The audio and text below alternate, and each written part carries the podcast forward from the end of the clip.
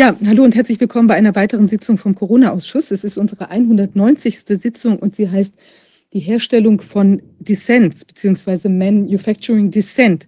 Das ist also eine Anlehnung an einen berühmten Titel eines Buches, Manufacturing Consent. Das ist von Naum Chomsky und ähm, ist sehr berühmt geworden, weil da geht es auch um Manipulationsstrategien oder Propagandastrategien, Beeinflussungsstrategien. Ja, hallo und herzlich willkommen bei einer weiteren Sitzung vom Corona-Ausschuss. Es ist unsere 190. Sitzung. Also äh, Sie müssen alle Ihre Mikros ausmachen.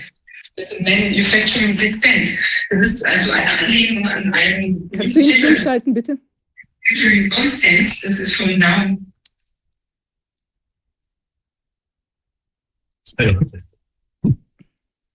Ich weiß nicht, können wir, hört man das jetzt oder?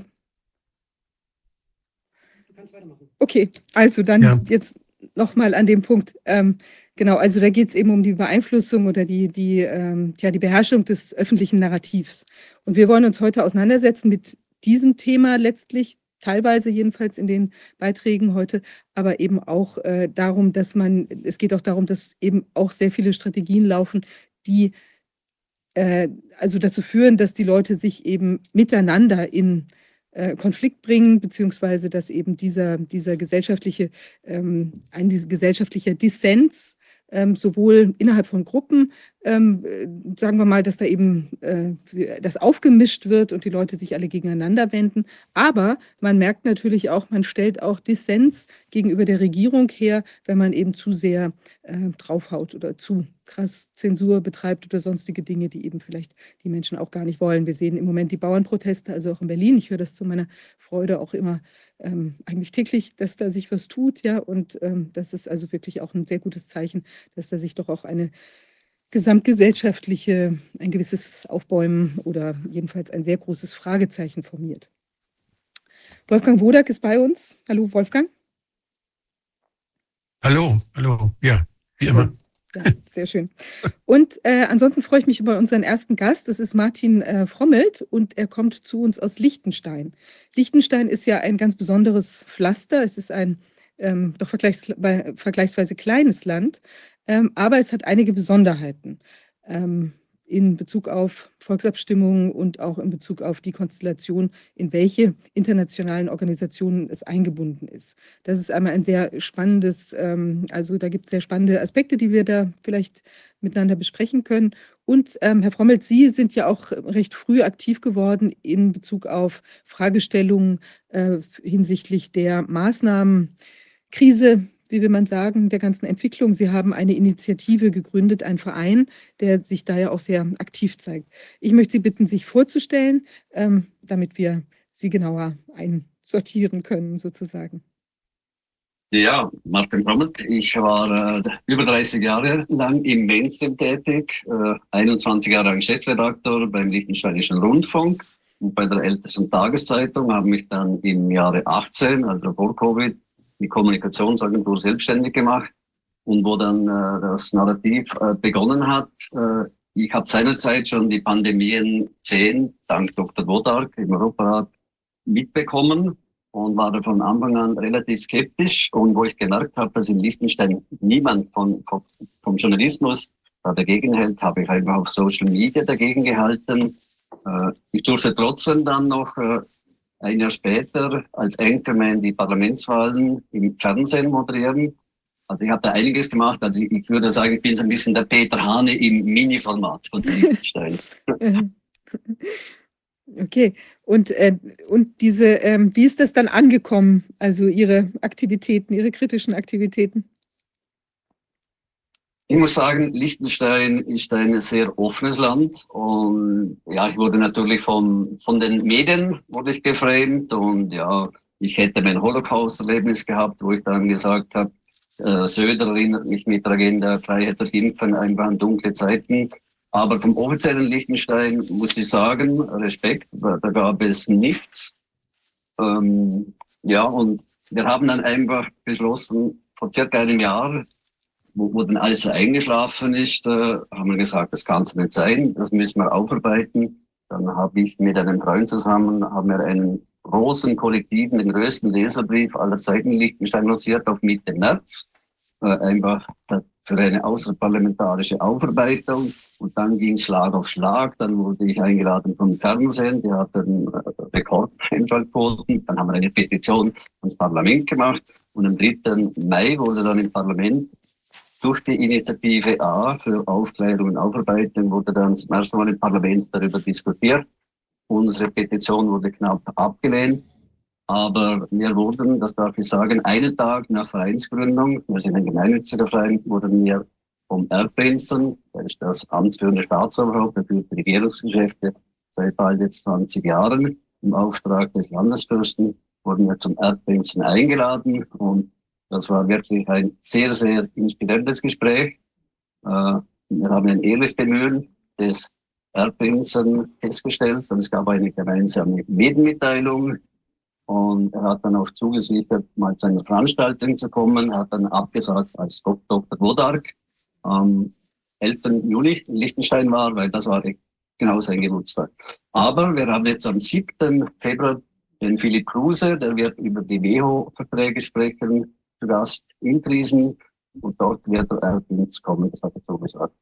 Wir waren auch, einmal zum abschließen, noch beim Regierungschef Anfangs Juli und auch beim Gesundheitsminister auch im Juli. Das heißt, wir wurden empfangen, aber bei Regierungschef und Gesundheitsminister hatten wir den Eindruck, ja, man hat uns empfangen, aber nicht wirklich das Anliegen ernst genommen. Der Tenor in Liechtenstein von der offiziellen Politik ist, wir sind gut durch die Pandemie gekommen und äh, ja, das, das, das Medizinische, das klärt sich dann im Ausland.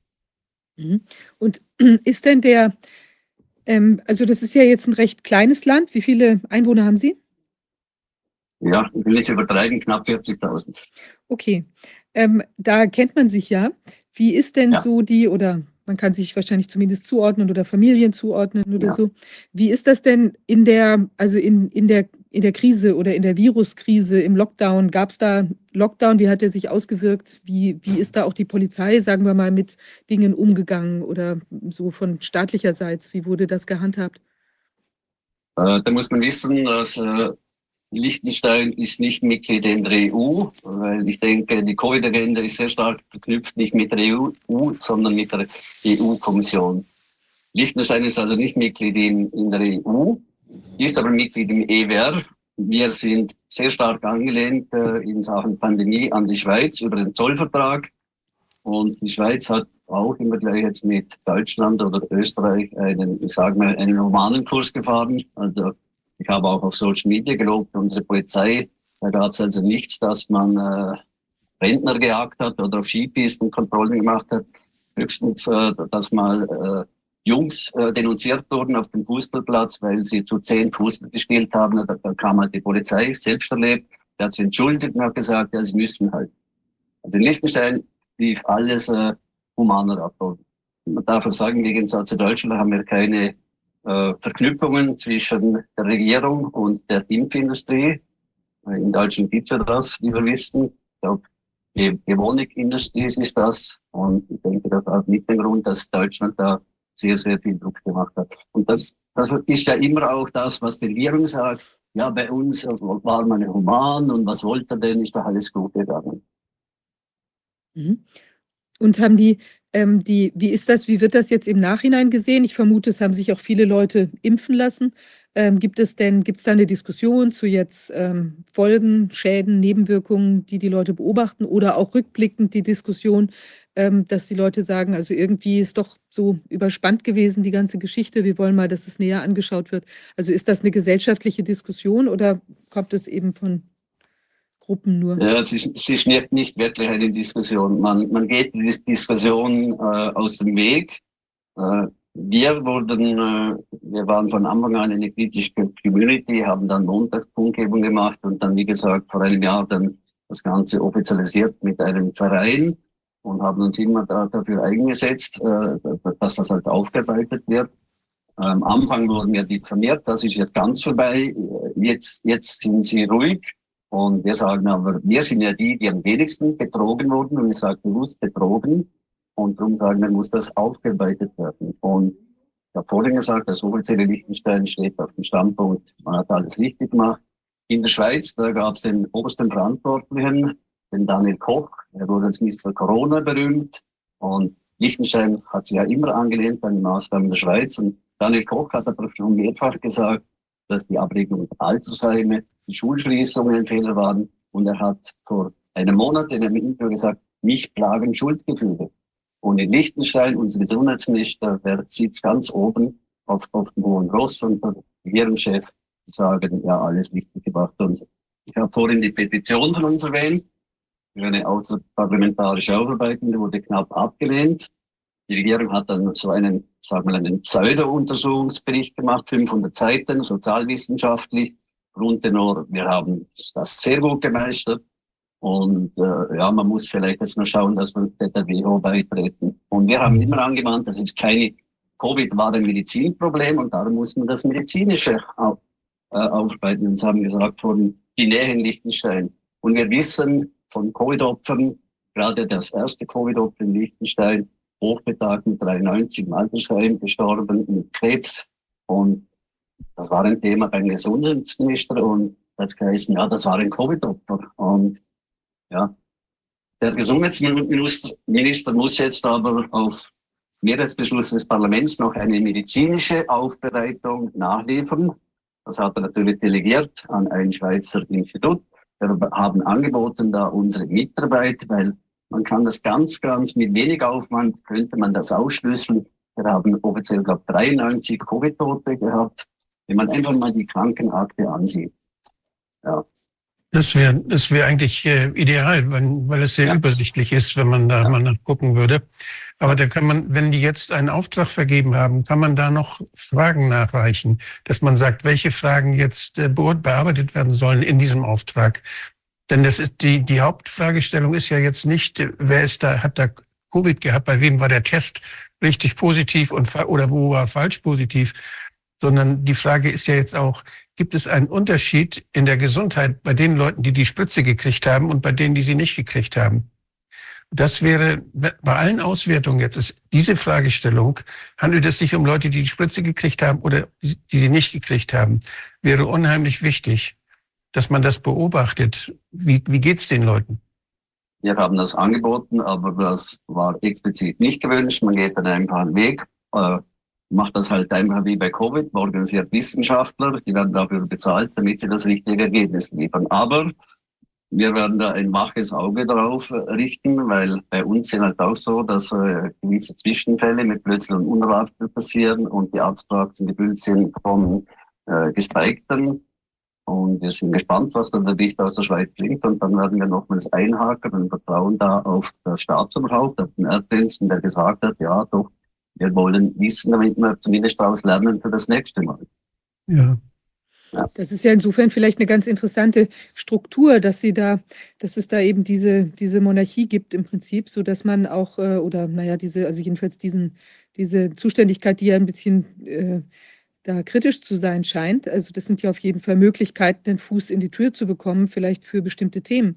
Ähm, ist das denn so, jetzt ist das ja dadurch, dass es ein ziemlich kleines Land ist, gibt es denn da auch eine Art, ähm, wie so das Sentinel bei uns, ja, wo dann auch so untersucht wird, äh, eigentlich in repräsentativer Art und Weise, ähm, äh, wer also an Grippe erkrankt oder was eben sonst noch so äh, vorkommt. Bei uns haben die ja dann nur sehr kurz auch nach Covid geguckt, ob die Leute da positiv waren oder nicht. Und als dann sehr wenig los war, hat man dann äh, Covid auch wieder rausgenommen aus den äh, zu untersuchenden Krankheiten. Aber gibt es vielleicht in Liechtenstein so irgendeine Art von ähm, ja, eben angesichts der überschaubaren Population vielleicht irgendwas, so eine Art Statistik, die da aussagekräftig vielleicht für uns alle sein könnte?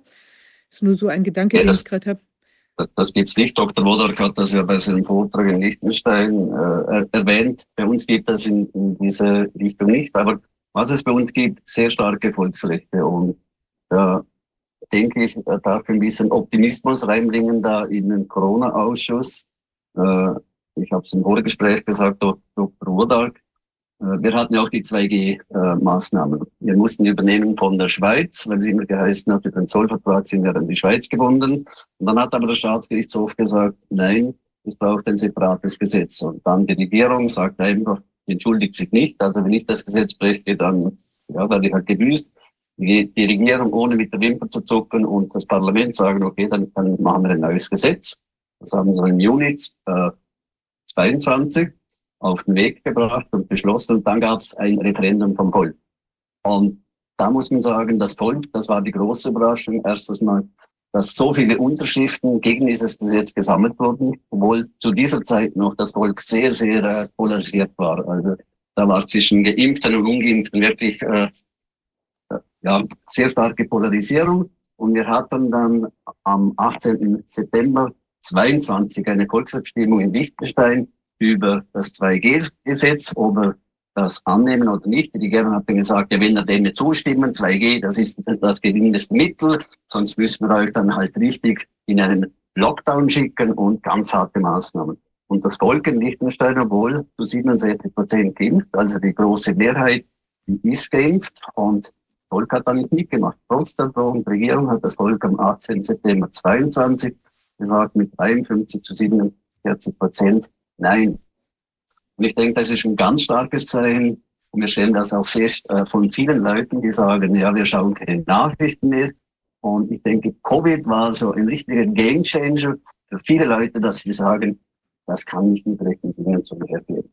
Wir haben jetzt am Wochenende wieder eine Abstimmung, da geht es um das elektronische Gesundheitsdossier und zwei Abstimmungen über Photovoltaikpflicht, äh, Klimawandel, Sie wissen die Geschichte, nächstes Jahr auch hier durch und ja, da dürfen wir gespannt sein. Wir haben eine sehr, sehr äh, wache demokratische Volksrechte, die wahrgenommen werden und das Volk hat eigentlich immer eine gute Nase und wie gesagt, im September 22, dass das Volk da der Regierung nicht mehr gefolgt ist, die Gefolgschaft verweigert, zeigt, dass das Volk für mich aufgewacht ist. Das ist ja schon toll. Ich meine, diese 2G-Geschichte, die hat natürlich auch viel mit Solidarität dann tatsächlich mit den Ungeimpften zu tun, dass man einfach sagt, wir wollen das nicht, dass diese dass die völlig ausgeschlossen sind sozusagen. Ja, ja. Also ja, und ich meine, die, die Entstehungsgeschichte von 2G ist natürlich auch eine, die kam aus der Schweiz. Und da hat ja die Virginie Masere, die oberste Impfchefin vom Bundesamt für Gesundheit, äh, im August gesagt, äh, Geimpfte können das genau gleich wie Ungeimpfte. Dann kam der Gesundheitsminister Berse und er hat wieder besseres Wissen gesagt, nein, nein, das ist nicht so. Ähm, mit einem Zertifikat können Sie beweisen, dass Sie nicht mehr infektiös sind. Und auf dieser Basis ging dann die Covid-Abstimmung in der Schweiz durch. Und man muss sagen, das war wirklich eine, eine Impflüge. Wahnsinn. Und ist denn, ja. wie, wie einfach ist das denn von formal, so eine Initiative, also einen, einen Volksentscheid eben zu bekommen? Was, da könnte man sich ja auch noch ganz andere Sachen äh, vorstellen, die man machen könnte. Ich weiß nicht zum Beispiel, dass die Kinder, ähm, sagen wir mal, wenn sowas jetzt wiederkäme, dass sie eine Art ähm, äh, Maskenverträglichkeitsattest alle bräuchten, was man ja gar nicht ausstellen können wird, weil es für kein Kind verträglich ist oder für keinen Menschen. Also man könnte sich ja auch solche, solche Gesetzesinitiativen oder Vorstöße vorstellen. Also laufen da noch, sind da weitere Sachen in der Pipeline und in was für einem, also was für einen Aufwand an, an Menschen für die, für die Stufen hat man? Wissen Sie das? Ja, also eigentlich äh, können wir sehr einfach etwas Politisches bewegen wir haben doch hinbekommen mit der Initiative ja etwas ersten. Wir haben eine Petition ins Parlament gerichtet.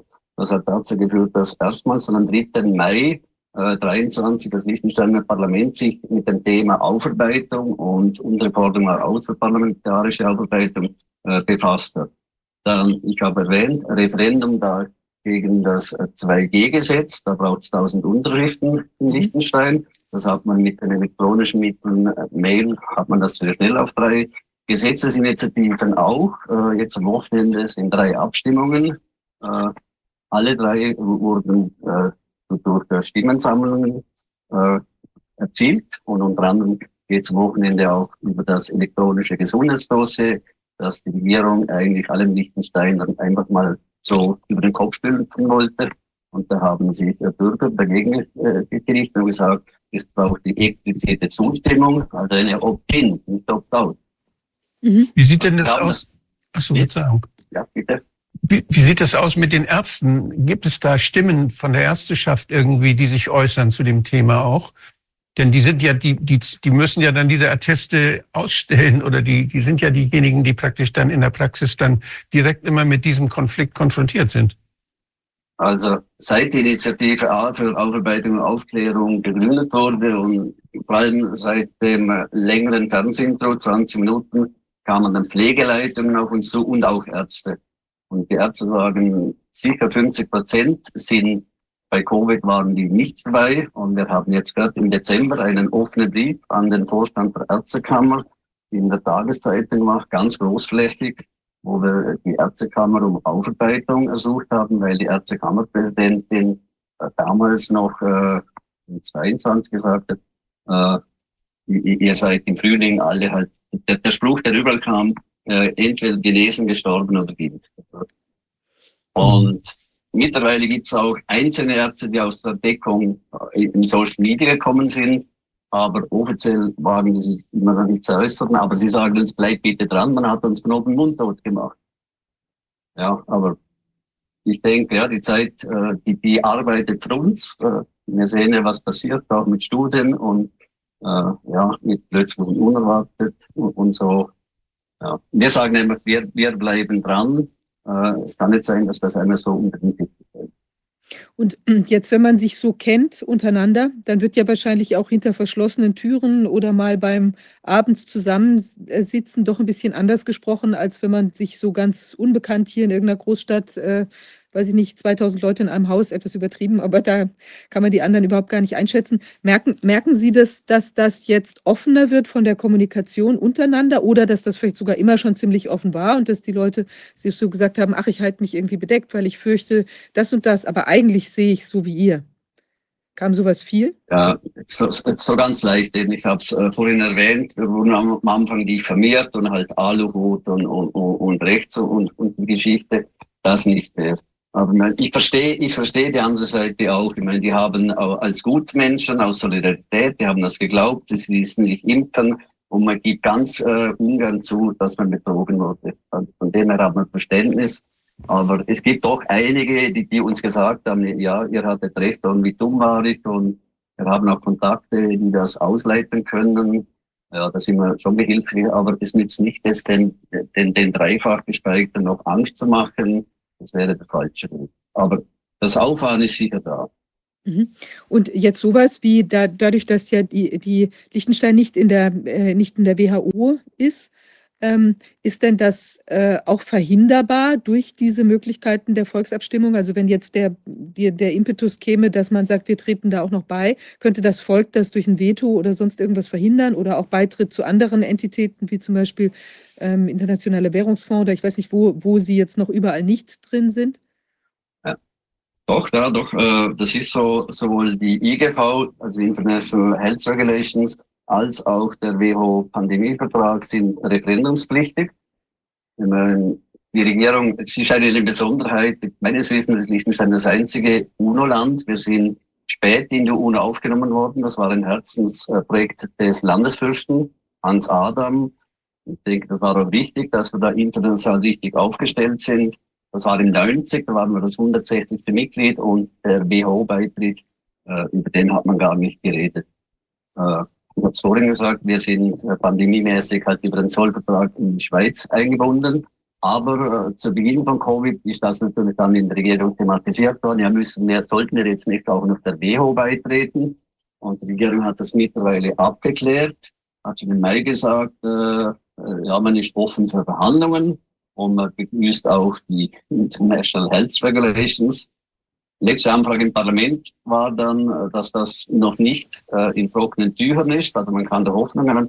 Aber der Gesundheitsminister hat richtig gesagt, dass beides äh, referendumspflichtig ist. Das heißt, wenn 1000 Bürger in Liechtenstein, Bürgerinnen Unterschriften haben, dann gibt es eine Volksabstimmung.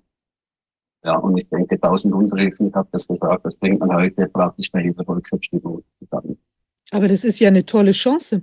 Also das heißt, man könnte auch weiter sicherstellen, dass da Liechtenstein jetzt nicht von dieser Thematik betroffen ist. Und dann könnte man ja auch, also ich meine, für uns alle auch interessant, weil man ja dann auch sehen kann, wie läuft es dort anders und wogegen kann man sich da vielleicht eben ansonsten äh, noch wehren. Und ich denke, also die Zeit ist ja im Moment auch ziemlich reif für solche Themen, dass jetzt Menschen kritisch geworden sind und sagen, wir wollen uns da eben nicht weiter gängeln lassen, sondern eben vielleicht unseren, einen Sonderweg gehen. Also insofern eine tolle Chance. Also wir thematisieren das ja auch immer in Deutschland. Das ist ja leider bei uns nicht auf, auf Bundesebene. Also Bundesgesetze können wir nicht beeinflussen im Moment. Und äh, das ist was, was wir unbedingt bräuchten. Ja, es ist ja auch im Grundgesetz eigentlich vorgesehen, dass wir bestimmen, mitbestimmen über eben äh, Wahlen und Abstimmungen. Also insofern eigentlich für uns auch ein Riesenthema. Aber leider sind wir da nicht so fortgeschritten wie jetzt eben Schweiz oder äh, Liechtenstein. Ja, aber da scheint es ja besonders möchte, gut zu laufen. Also ich möchte sagen, formal ist das eine Chance. Also ja, also es, es wird sicher, würden tausend Unterschriften zusammenkommen und dann wird es eine Volksabstimmung geben. Aber ob wir dem WHO, der WHO beitreten oder nicht, da wird immer so sein, dann heißt es, wir sind über den Zollvertrag in die Schweiz gebunden und man hat es ja gespürt bei, bei Covid, äh, äh, die International Health Regulations haben ja voll nach Liechtenstein durchgeschlagen. Da hat ja der Gesundheitsminister und die Ärztekammerpräsidenten genau das gleiche Wording benutzt, äh, wie, die Kollegen in, in Südamerika oder, oder in Afrika. Ja, das ist das Faszinierende. Also, dass es tatsächlich auch von dem wirklich dem Sprachgebrauch so identisch war.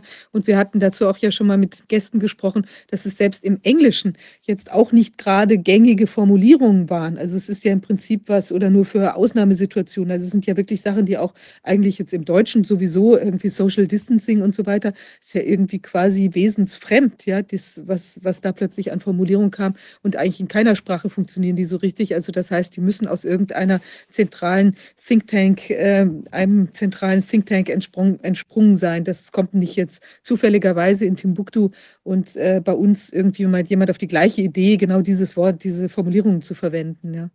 Ja, aber ich meine, das ist ja klar, dass die größte Kommunikationsagentur war beim Event Pro One am Tisch. Und die International Health Regulations sagen ja eigentlich, dass man da äh, fast das gleiche Wording äh, dann benutzen muss. Und Edelmann. Das war Edelmann. Man sagen, ja. Und ich muss sagen, das hat halt leider funktioniert, ja. Und dadurch, dass Sie ja jetzt eigentlich aus der, quasi aus der, der, aus dem Journalismus kommen, wie haben Sie denn die Berichterstattung da erlebt? Das war wahrscheinlich auch in Liechtenstein eine ziemliche Gleichschaltung oder gleich, gleichlaufend in den Formulierungen. Wie sehen Sie das oder wie, wie erklären Sie sich das auch? Ja, unfassbar. Also ich habe gesagt, ich war wirklich, ich möchte mich da nicht loben, aber ich war der einzige Journalist Liechtensteins weit und breit, der da ziemlich voll dagegen gehalten hat. Ähm, beim Regierungschef Anfang Juli hat er gesagt, ja, von uns gab es keine Message Control. Der Frage, von wem gab es die Message Control? Wir wissen, äh, dass große Medienunternehmen, glaube, an einem Meeting in London, Dr. Bodert weiß das, glaube ich, so einen Schulterschluss gemacht haben. Mittlerweile ist auch bekannt, dass die größte äh, Mediengruppe in der Schweiz, die, die Blickgruppe, dass da der oberste Chef, der CEO, der Mark Walder, äh, der, der war da mit dem Gesundheitsminister äh, im Austausch und der hat ihm quasi gesagt, ihr müsst das noch härter machen. Und das ist offiziell, dass der, der CEO von der DIT-Gruppe, der wusste vor den anderen Bundesratskollegen, was Börse machen. Und ja, das ist eine Schweinerei. Und auch heute noch, die, die Medien Liechtenstein, da gab es eigentlich noch, noch nichts äh, in Richtung Aufarbeitung. In der Schweiz ist das aber anders. Also ich habe erwähnt, die Media, da hat der Daniel Koch, der Mr. Corona, äh, damals verantwortlich, schon im März gesagt, Schließung der Altersheime war ein Fehler, dann äh, auch die Altersheim, äh, die, die, die, die Schulschließungen. Man hat doch gesagt, eingestanden, alte Leute sind gestorben wegen den Maßnahmen, weil sie einsam waren. Und bei uns in Liechtenstein hat man gesagt, ja, wie schlimm die Pandemie war, sieht man Ende 20 mit einer markanten Übersterblichkeit. Ja, das waren genau die Leute, die gestorben sind wegen den Maßnahmen. Was, was der Mr. Corona in der Schweiz dann mit Koch eingeräumt hat. Aber von Alain Berset, der ist jetzt zurückgetreten, der, der, der will jetzt Generalsekretär des Europarats werden. Äh, von dem kam nie eine Silbe, dass man irgendetwas falsch gemacht hätte, hätte können. Und wenn man das jetzt aber beobachtet, die Reaktion in der Schweiz auf die Äußerungen von dem Mr. Corona, äh, dass der da Fehler sieht, gab es denn da, also Sie sind ja da nah dran, irgendeine Diskussion, die dann auch zu Schuldeingeständnissen an anderer Stelle geführt hätten? Nein, aber ich weiß, dass zum Beispiel auch heute Abend oder, oder, oder morgen in, in, in, Zürich findet eine Diskussion statt mit Petra Bernazza, Chefredakteur Kantonsspital St. Gallen, der bei Covid auch von Anfang an skeptisch war, zusammen mit Mr. Corona, mit Daniel Koch. Und Daniel Koch, der, der, der wurde in der Schweiz wirklich fast wie ein Popstar gefeiert, weil der hat das wirklich gut gemacht. Äh, bei der ganzen Aufgeregtheit hat er das mit einer Coolness rübergebracht.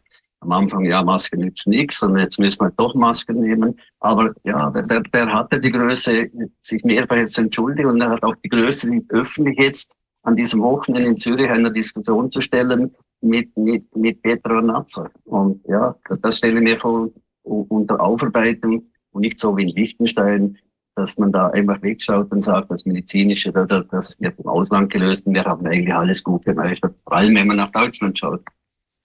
Na gut, das ist ja noch eine Frage, wann dann so eine Diskussion eventuell da auch einsetzen würde. Ich finde aber sehr spannend, dass Sie gerade auch nochmal gesagt haben, äh, Mr. Corona sagt, äh, Masken nützen nichts und dann sind, nützen sie plötzlich doch was.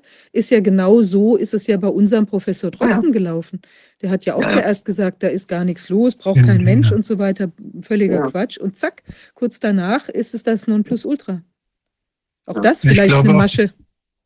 Ich glaube, das ist durchaus so, dass da, dass die Regie eben ja beim, bei dem, bei den einigen WHO-Gremien liegt, die bei der WHO sitzen, die dann international sagen, was getan werden soll. Und äh, das sind wenige Leute, aber das ist das Gremium, wo auch Herr Fauci drin saß, die Chinesen drin sitzen, wo das was international, was die Frau Brundtland geleitet hat zu Anfang.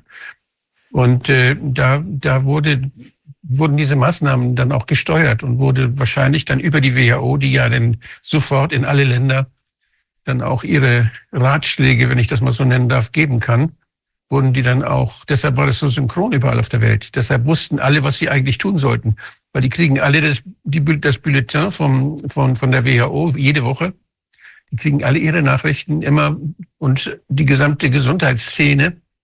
Ich weiß das, also jedes Gesundheitsamt in, in Deutschland kriegt auch dieses Bulletin vom WHO. Da steht immer drin, was ist gefährlich, was muss gemacht werden, und so weiter. Und die haben also diese, diese Wege, diese, diese Nachrichtenwege, haben sie bis in die detaillierten Versorgungsstränge hinein, in die Politik natürlich sowieso, in die Gesundheitsministerien. Und von daher kam, haben die die Möglichkeit, äh, diese Synchronisation auch zu machen, dass, dass es überall auf der Welt dann gleich gesehen wird. Und die gucken alle dann zur WHO, die sind es gewohnt dann auch. Von daher haben die jetzt schon, auch ohne dass da irgendwelche anderen Abschnitte noch Beschlüsse gefasst werden im Mai, haben die jetzt schon einen riesigen Einfluss. Und der Einfluss über die Regierung, der läuft ja ganz anders. Der läuft über Young Global Leader. Das sind Leute, die wollen, die wollen was werden. Und die haben, als sie was werden wollten, haben sie versprochen, ja, wir machen da bei euch mit. Und daher, das ist ja diese, dieser, dieser Verbund zwischen den Leuten aus Davos und, und der WHO, der ist ja ganz eng. Das ist ja praktisch identisch. Das ist ja praktisch wie ein, wie ein Arm nur der, der, dieser Initiative, dieser Globalisierungsinitiative. Aber das Verrückte ist doch, dass mittlerweile gerade Fauci, der hat spät, wie die WHO auch eingeräumt, das PCR-Test kann nicht sagen, ob du infektiös bist, sondern yeah, you might be infectious. Oder letzte Woche in Washington bei der Anhörung vor dem Kongress, da hat er gesagt, ja, Social Distancing, das war keine wissenschaftliche Grundlage und die Lab Leak Theory, das ist keine Verschwörungstheorie.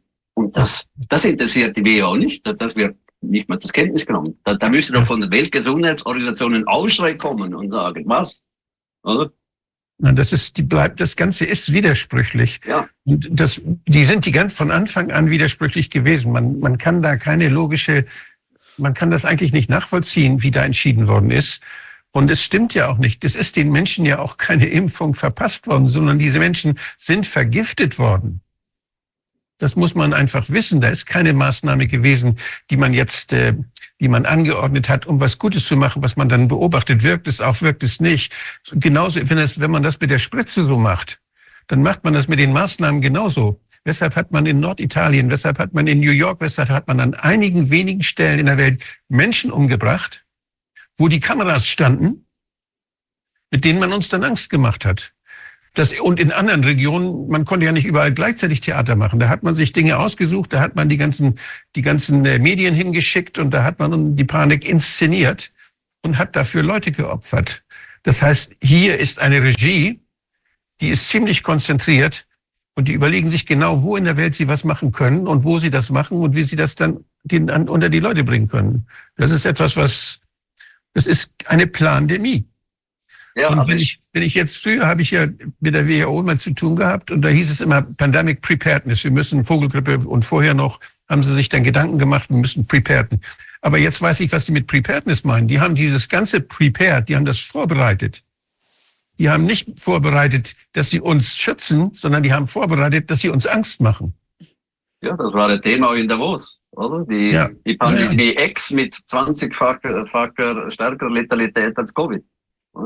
Thema ja. Die, die, planen jetzt schon immer die neuen Viren und dazu gleich den Impfstoff und haben auch gleich die Patente und das, es ist sowas lächerliches und sowas Dummes. Jeder Arzt, der was bisschen was von Infektiologie weiß, der ein bisschen was weiß und der einfach nur wach durch die Welt gegangen ist, der kann das eigentlich sehen. Das kann nicht angehen. Das ist alles nur gemachte, gespielte und, und ausgedachte, ja, das sind Planspiele, Propagandaspiele, die man mit der Bevölkerung offensichtlich machen kann. Der Bevölkerung, wenn ich, wenn ich so, wenn ich so sehe, was die, was da täglich in die Birne geht über die Sender, äh, was, was an Werbung da geht, wie wir beeinflusst werden durch die Werbung, was man macht, was man nicht macht, was man unbedingt braucht, was gut ist, das kriegen wir jeden Tag ja. Und also die Leute sind glücklich, die nicht so einen Fernseher in der Stube haben. Ja, aber nochmal, das Gute ist, Covid war da der Gamechanger, dass viele Leute jetzt ausgestiegen sind aus dem Mainstream. Ich höre das Duschband überall und das hat auch Harald Schmidt im öffentlichen Vortrag vor 500 Leuten in Vaduz gesagt, am 7. November, da war auch die regierungsche Stellvertreterin, er schaut keine Mainstream-Nachrichten, wenn Nachrichten kommen, dann drehe ich ab. Ja. Ja, das ist zu Recht, muss man sagen. Ich meine, ich finde äh, jetzt nochmal einen, einen kleinen Punkt und dann habe ich noch eine Frage an Sie und zwar einmal dies auch, dass vielleicht jetzt nochmal der, der Koch und eben Drosten, dass sie das dann auch so machen, dass sie im Prinzip, indem sie sagen, oh, die Masken bringen nichts, nehmen sie ja eigentlich so ein bisschen die Skeptischen mit. Ja, sie sind auch erstmal, ach, da ist nichts los oder so. Und wenn der Skeptische das sich dann überlegt und dann plötzlich doch sagt, dann wirkt es natürlich auch ganz anders, als wenn jetzt jemand äh, von Anfang an sagt, oh, Maske, Maske, Maske oder eben irgendein anderes Thema. Also so wie, also so, als würde einer so bei einem Gedankenprozess, Erkenntnisprozess mitnehmen. Also es ist im Prinzip auch, ich finde sehr interessant, diese ganzen rhetorischen Schleifen und, und äh, Tricksereien, die, also so, auf sowas hätte ich beispielsweise früher nie drauf geachtet. Und jetzt fällt es eigentlich richtig auf auf. Ähm, ja, aber das, das waren die Medien. Die Medien haben dann eigentlich von der Politik gesagt, er müsste viel härtere Maßnahmen machen. Und in der Schweiz ist das erwiesen, dass der, der CEO von der Blickgruppe, der hat dem Gesundheitsminister Berger gesagt, so und so müsste das machen. Und nochmal, der Berger hat mit dem CEO von, von der Blickgruppe Dinge diskutiert, die die Bundesratskollegen erst im Nachhinein erfahren haben und absegnen mussten. Darum hat ja der seinerzeitige Bundesrat Uli Maurer gesagt, bei Covid ist der Bundesrat relativ faktenfrei unterwegs. Wahnsinn. Und ja. noch eine Frage zu dieser Petitionsgeschichte. Gibt es denn da auch so eine Art Weißbuch wie in der Schweiz? Dann muss das doch alles da zusammengestellt werden, Argumente pro, contra. Ist das auch so? Gibt es solche Vorgaben in, in Liechtenstein? Nein, das gibt es nicht. Aber eben wie gesagt, das ist schon, schon eine Errungenschaft, Grundsätzlich können wenige Leute eine Petition ans Parlament richten. Wenn die ein Parlamentarier aufgreift, dann muss darüber diskutiert werden. Und das haben wir mhm. erreicht am 3. Mai. Wir haben erreicht, dass jetzt eine Mehrheit gesagt hat, ganz knappe Mehrheit, doch, es muss eine medizinische Aufarbeitung geben und wir werden da dranbleiben, weil die Zeit arbeitet ganz sicher für uns. Äh, ja. Nochmal, dass die, die Geimpften, äh, die Betrogenen, dass die sich schlecht outen wollen, aber wir hören da immer mehr Zuspruch. Ja. Sehr gut. Das ist eine wichtige, wichtige Initiative, die Sie da gegründet haben. Also das ist, glaube ich, schon auch toll, dass es eben auch im Land genau diese Anlaufstelle gegeben hat, ja, weil das ja auch immer, wenn man immer nur so nach außen guckt, wo da vielleicht irgendwas gesagt wird, das hatten wir ja auch in einigen Ländern, wo vielleicht in Spanien gar nicht ja. so schrecklich lo viel mhm. los war oder so. Das ist ja einfach nochmal ein ganz anderer Anker auch für die Menschen, eine Anlaufstelle und eben eine, dass sich jemand aus dem eigenen Land eben auch wehrt gegen so Sachen. Ich glaube, das ist schon. Also wir, wir haben ja, in Deutschland haben wir solche Organisationen wie Change.org oder Frag den Staat oder Abgeordnetenwatch. Das sind so Organisationen, die, äh, die so, ja, das ist wie so Feigenblätter der Demokratie, kann ich die mal nennen. Das sind große Organisationen, das sind NGOs. Ich kenne da einige davon und habe mit einigen auch zusammengearbeitet. Und die, die suchen, die suchen immer nach Geld. Die wollen dann auch Leute einstellen und, und da sind dann welche, die geben gerne Geld für solche Organisationen. Und äh, mit anderen Worten, diese Organisationen werden gekauft. Und es ist natürlich sehr, die sind günstig zu haben auch. Sehr günstig zu haben. Und die haben die fangen die gesamte Leute, die, die fangen das alles, diesen Widerstand, der in der Bevölkerung ist, diese Unzufriedenheit mit der Demokratie.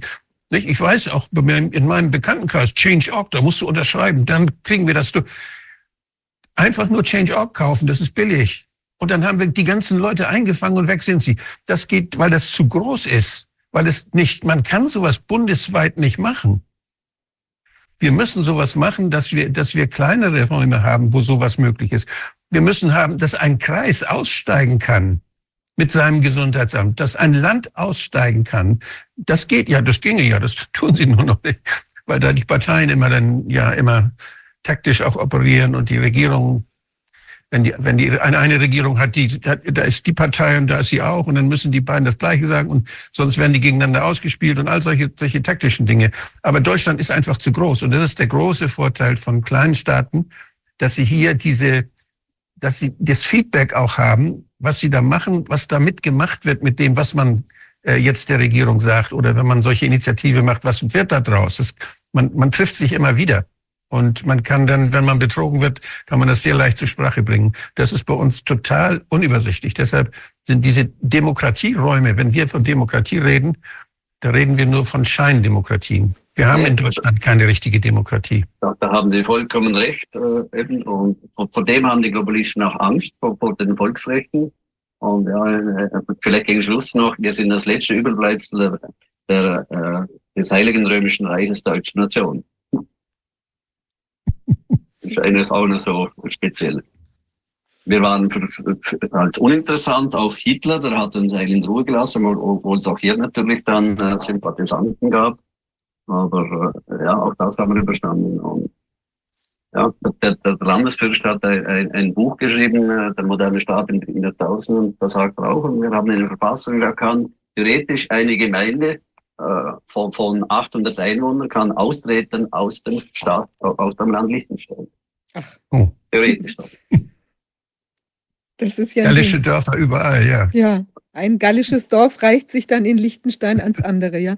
Das ist ja gar nicht schlecht, ja. Ich meine, wir haben ja eigentlich auch sehr viele Möglichkeiten auf Kreisebene oder auch der Bürgermeister hat ganz viele Möglichkeiten. Der kann auch sagen, ja. hier ist maskenfreie Zone oder sowas. Aber das, äh, solche, zu solchen Sachen müssen sich die Leute dann auch durchringen. Aber da gibt es bei uns inzwischen auch sehr viele kritische Bürgermeister und so weiter. Aber ich glaube, ich meine, das ist natürlich sehr schön, dass es dort so konzentriert ist. Und natürlich durch diese Möglichkeit der Petitionen und so weiter, der Abstimmung, hat man natürlich ein ganz anderes, viel schärferes Schwert, als das eben bei uns der Fall ist. Ja, also insofern. Ja, aber toll. Also wo, sehen Sie jetzt den größten Hebel beim Weiter Fortsetzen dieser Volksabstimmung oder was würden Sie denken, könnte jetzt nochmal in Liechtenstein noch mehr Menschen äh, mobilisieren, zum, äh, zur Erkenntnis bringen? Einfach die Zeit, die vergeht oder kann man der größte Hebel ist sicher die, die, die, die Zeit. Also, das, da sind wir überzeugt und wir sind auch überzeugt, dass wir mit unseren Möglichkeiten äh, gute Mittel haben. Wie gesagt, der Erbprinz, der äh, ist uns wohlgewogen, kommt wie gesagt zum Vortrag von Philipp Kruse und der will auch die Aufarbeitung. Und ja, der, der, das Fürstenhaus hat da doch ein sehr starkes Wort, weil die Macht in Liechtenstein ist im Volk und im Fürst verankert. Also wir haben zwei Souveräne, Fürst und Volk. Und die müssten gemeinsam, und das war immer eine Erfolgsformel, und ich bin zuversichtlich, dass Liechtenstein, obwohl jetzt viele noch wegschauen, auch die, die Regierung, dass am Schluss Liechtenstein da stark war das Toll, ja, da bin ich gespannt. Also vielleicht wird das dann ja für uns ganz Liechtenstein, für uns ein gallisches äh, ähm, äh, Vorbildsdorf, ja, wo wir uns oder Land, wo wir uns dann auch wirklich drauf, weil wenn bei Ihnen eine, eine Aufarbeitung äh, tatsächlich stattfinden würde, ist sie natürlich für die ganze Welt von, von Relevanz. Das ist ja wohl klar, wenn da wirklich das mal eine ganz offizielle Aufarbeitung erfolgt und die auch einen, einen ehrlichen Ansatz verfolgt, ja. Das ist nicht das einzige, Achso, das einzige Problem, was entstehen kann, ist natürlich, wenn wir dann alle nach Liechtenstein ziehen wollen. Ich, ich sehe das nicht so Liechtenstein-spezifisch. Äh, die Zeit arbeitet für uns, alle Studien reinkommen. Wenn irgendwo ein Dominostein fällt, dann, dann fällt alles. Und da bin ich zuversichtlich, dass das in diesem Jahr wird sehr viel Licht ins Dunkel kommen. Das glaube ich auch, ja. Ja, Herr Frommel, toll, dass Sie bei uns waren, sind. Das ist wirklich sehr interessant, spannend, was sich da tut. Das hatten wir auch gar nicht so im Blick Ja, das sind ja dann doch sehr viele ähm, ja, Details, die sich nach außen gar nicht so mitteilen und eben die auch sehr viele Chancen bieten. Also im Prinzip, Wolfgang, auch so ähnlich wie das, was du immer sagst, die, die Subsidiarität, also die kleine, die kleine Verbindung, die, die Entität, die eben so überschaubar noch ist, dass man äh, vielleicht doch getäuscht wird, aber eben dann nicht auf Dauer, dass alles so mhm. unentdeckt bleiben kann und die Leute sich nicht so ohne weiteres wegducken können. Auch das wird ja wahrscheinlich irgendwann zum Thema werden, dass man bei der äh, Größe des Landes dann auch wirklich sich da viele plötzlich vor der Tür versammeln können im Zweifel und sagen, jetzt bekenn du auch mal, was da vielleicht nicht richtig war. Also freundlich und friedlich natürlich, aber äh, da ist ja auf jeden Fall noch mehr, mehr Druck möglich dann auch, auch auf so einer Ebene. Ja, ganz herzlichen Dank. Machen Sie weiter so. Sie sind ja mit Philipp Kruse auch da mit den besten Leuten verbunden sozusagen. Da bin ich auch sehr gespannt, was dann aus diesen äh, Begegnungen da weiter herauskommen wird. Vielen Dank. Auf jeden Fall auch Dank Ihnen. Wir verfolgen das auch Lichtenstein natürlich, was Sie machen. Und ja, es war uns auch eine sehr große Freude und Ehre, dass Dr. Wodark im vergangenen Juni in Liechtenstein war. Das war auch für alle von uns auch ein zusätzlicher Ansporn, da weiterzumachen. Ich bin, bin gern, ich komme gern nach Liechtenstein. Es war wunderschön. Ja. Okay, Ade. Tschüss. Herzlichen Dank. Tschüss. Tschüss. Ja, unser nächster Gast ist auch schon bei uns. Es ist äh, Colin McMahon und ähm, er ist Autor und wir knüpfen im Prinzip thematisch eigentlich ganz gut, werden wir jetzt weiter anknüpfen an das äh, vorgängige Thema, denke ich. Hallo, Herr McMahon. Hallo, ich, ich finde es ja sehr spannend, dass das Herzogtum Liechtenstein anscheinend mehr Demokratie hat als, als viele großen Länder. Absolut, das ist, das ist wirklich der Wahnsinn. Erstaunlich, ja, wirklich erstaunlich. Und auch noch so für uns teilweise im Verborgenen, ja, weil man hat ja wegen den Volksabstimmungen eigentlich eher immer die Schweiz auf dem Schirm. Und äh, das ist ja dann doch, doch toll, dass es dort ähm, und auch noch so, dass die dann so entschieden waren. Also die 2G-Regelung wegzusprengen, das, da gehört ja auch einiges an äh, Hintern in der Hose dazu, ja. ja.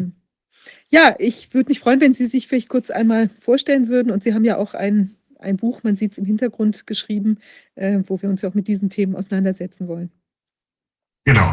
Also mein Name ist Colin McMahon. Ich bin Deutsch-Amerikaner in, in Garmisch geboren, 68, von amerikanischen Eltern hier groß geworden.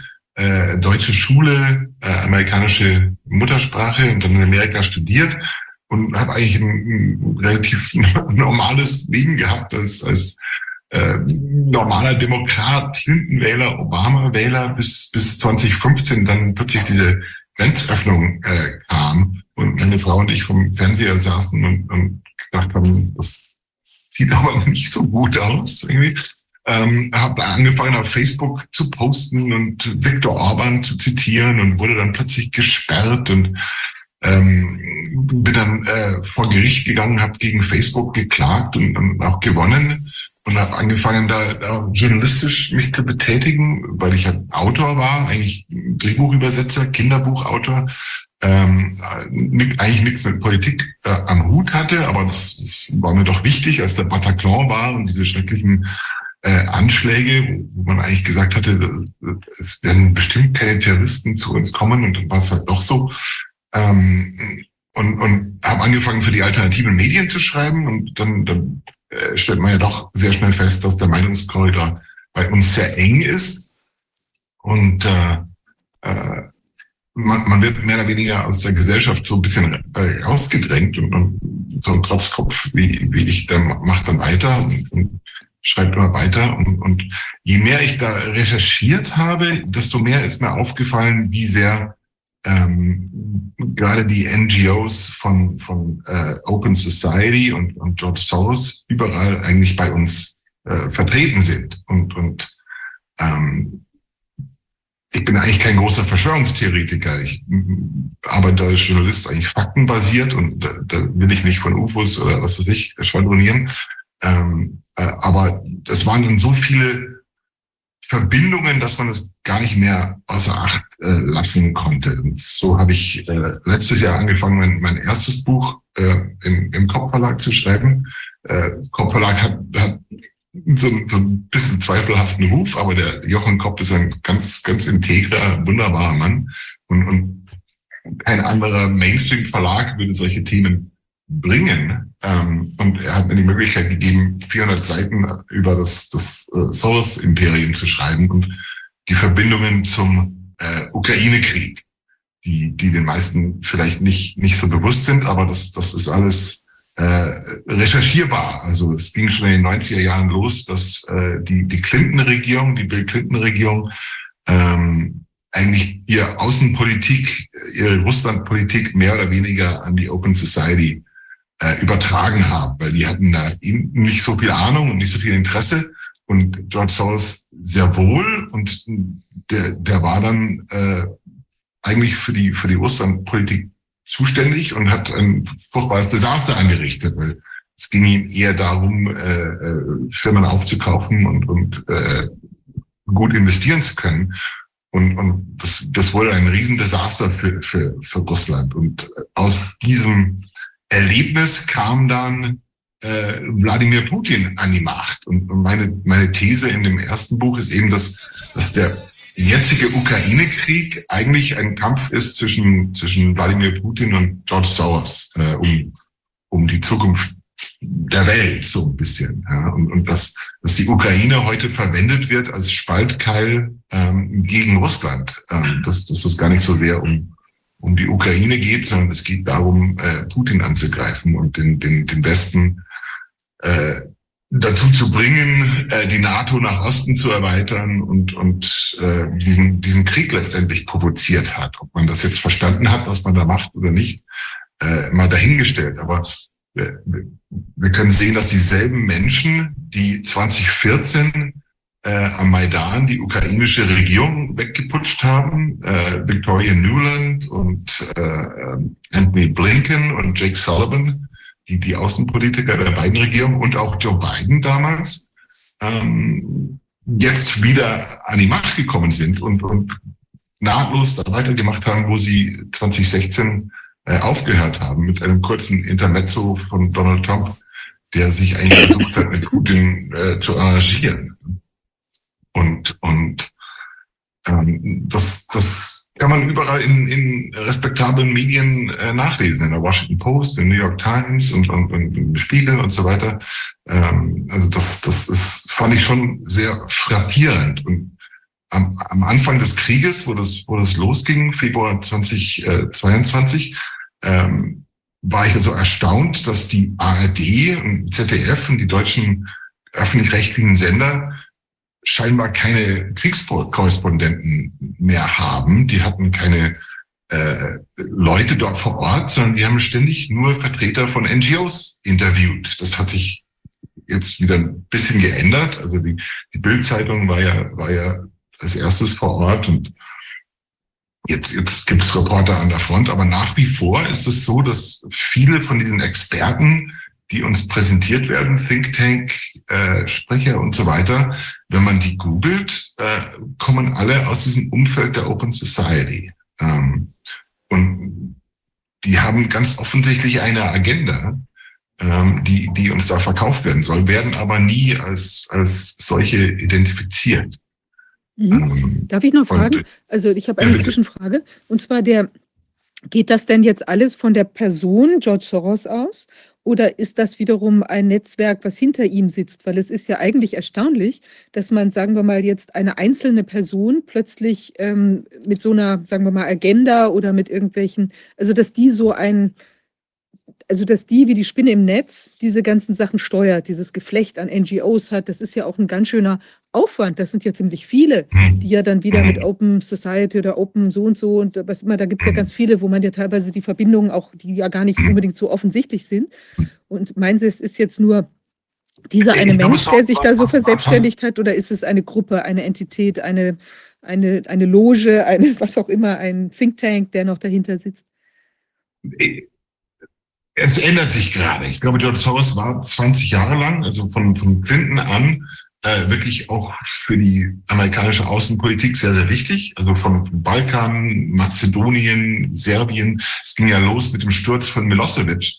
Ähm, das war seine erste Farbrevolution. Und da kann man jetzt davon halten, was man will. Also ich glaube, dann Milosevic war sicher kein, kein Heiliger. Ähm, aber das, das ihm damals, ist, ist ihm damals so gut gelungen mit dieser ersten Bulldozer-Revolution, hieß das in, in äh, Serbien, dass er da gleich nahtlos weitergemacht hat. Und, und als nächstes war Georgien dran, äh, 2004.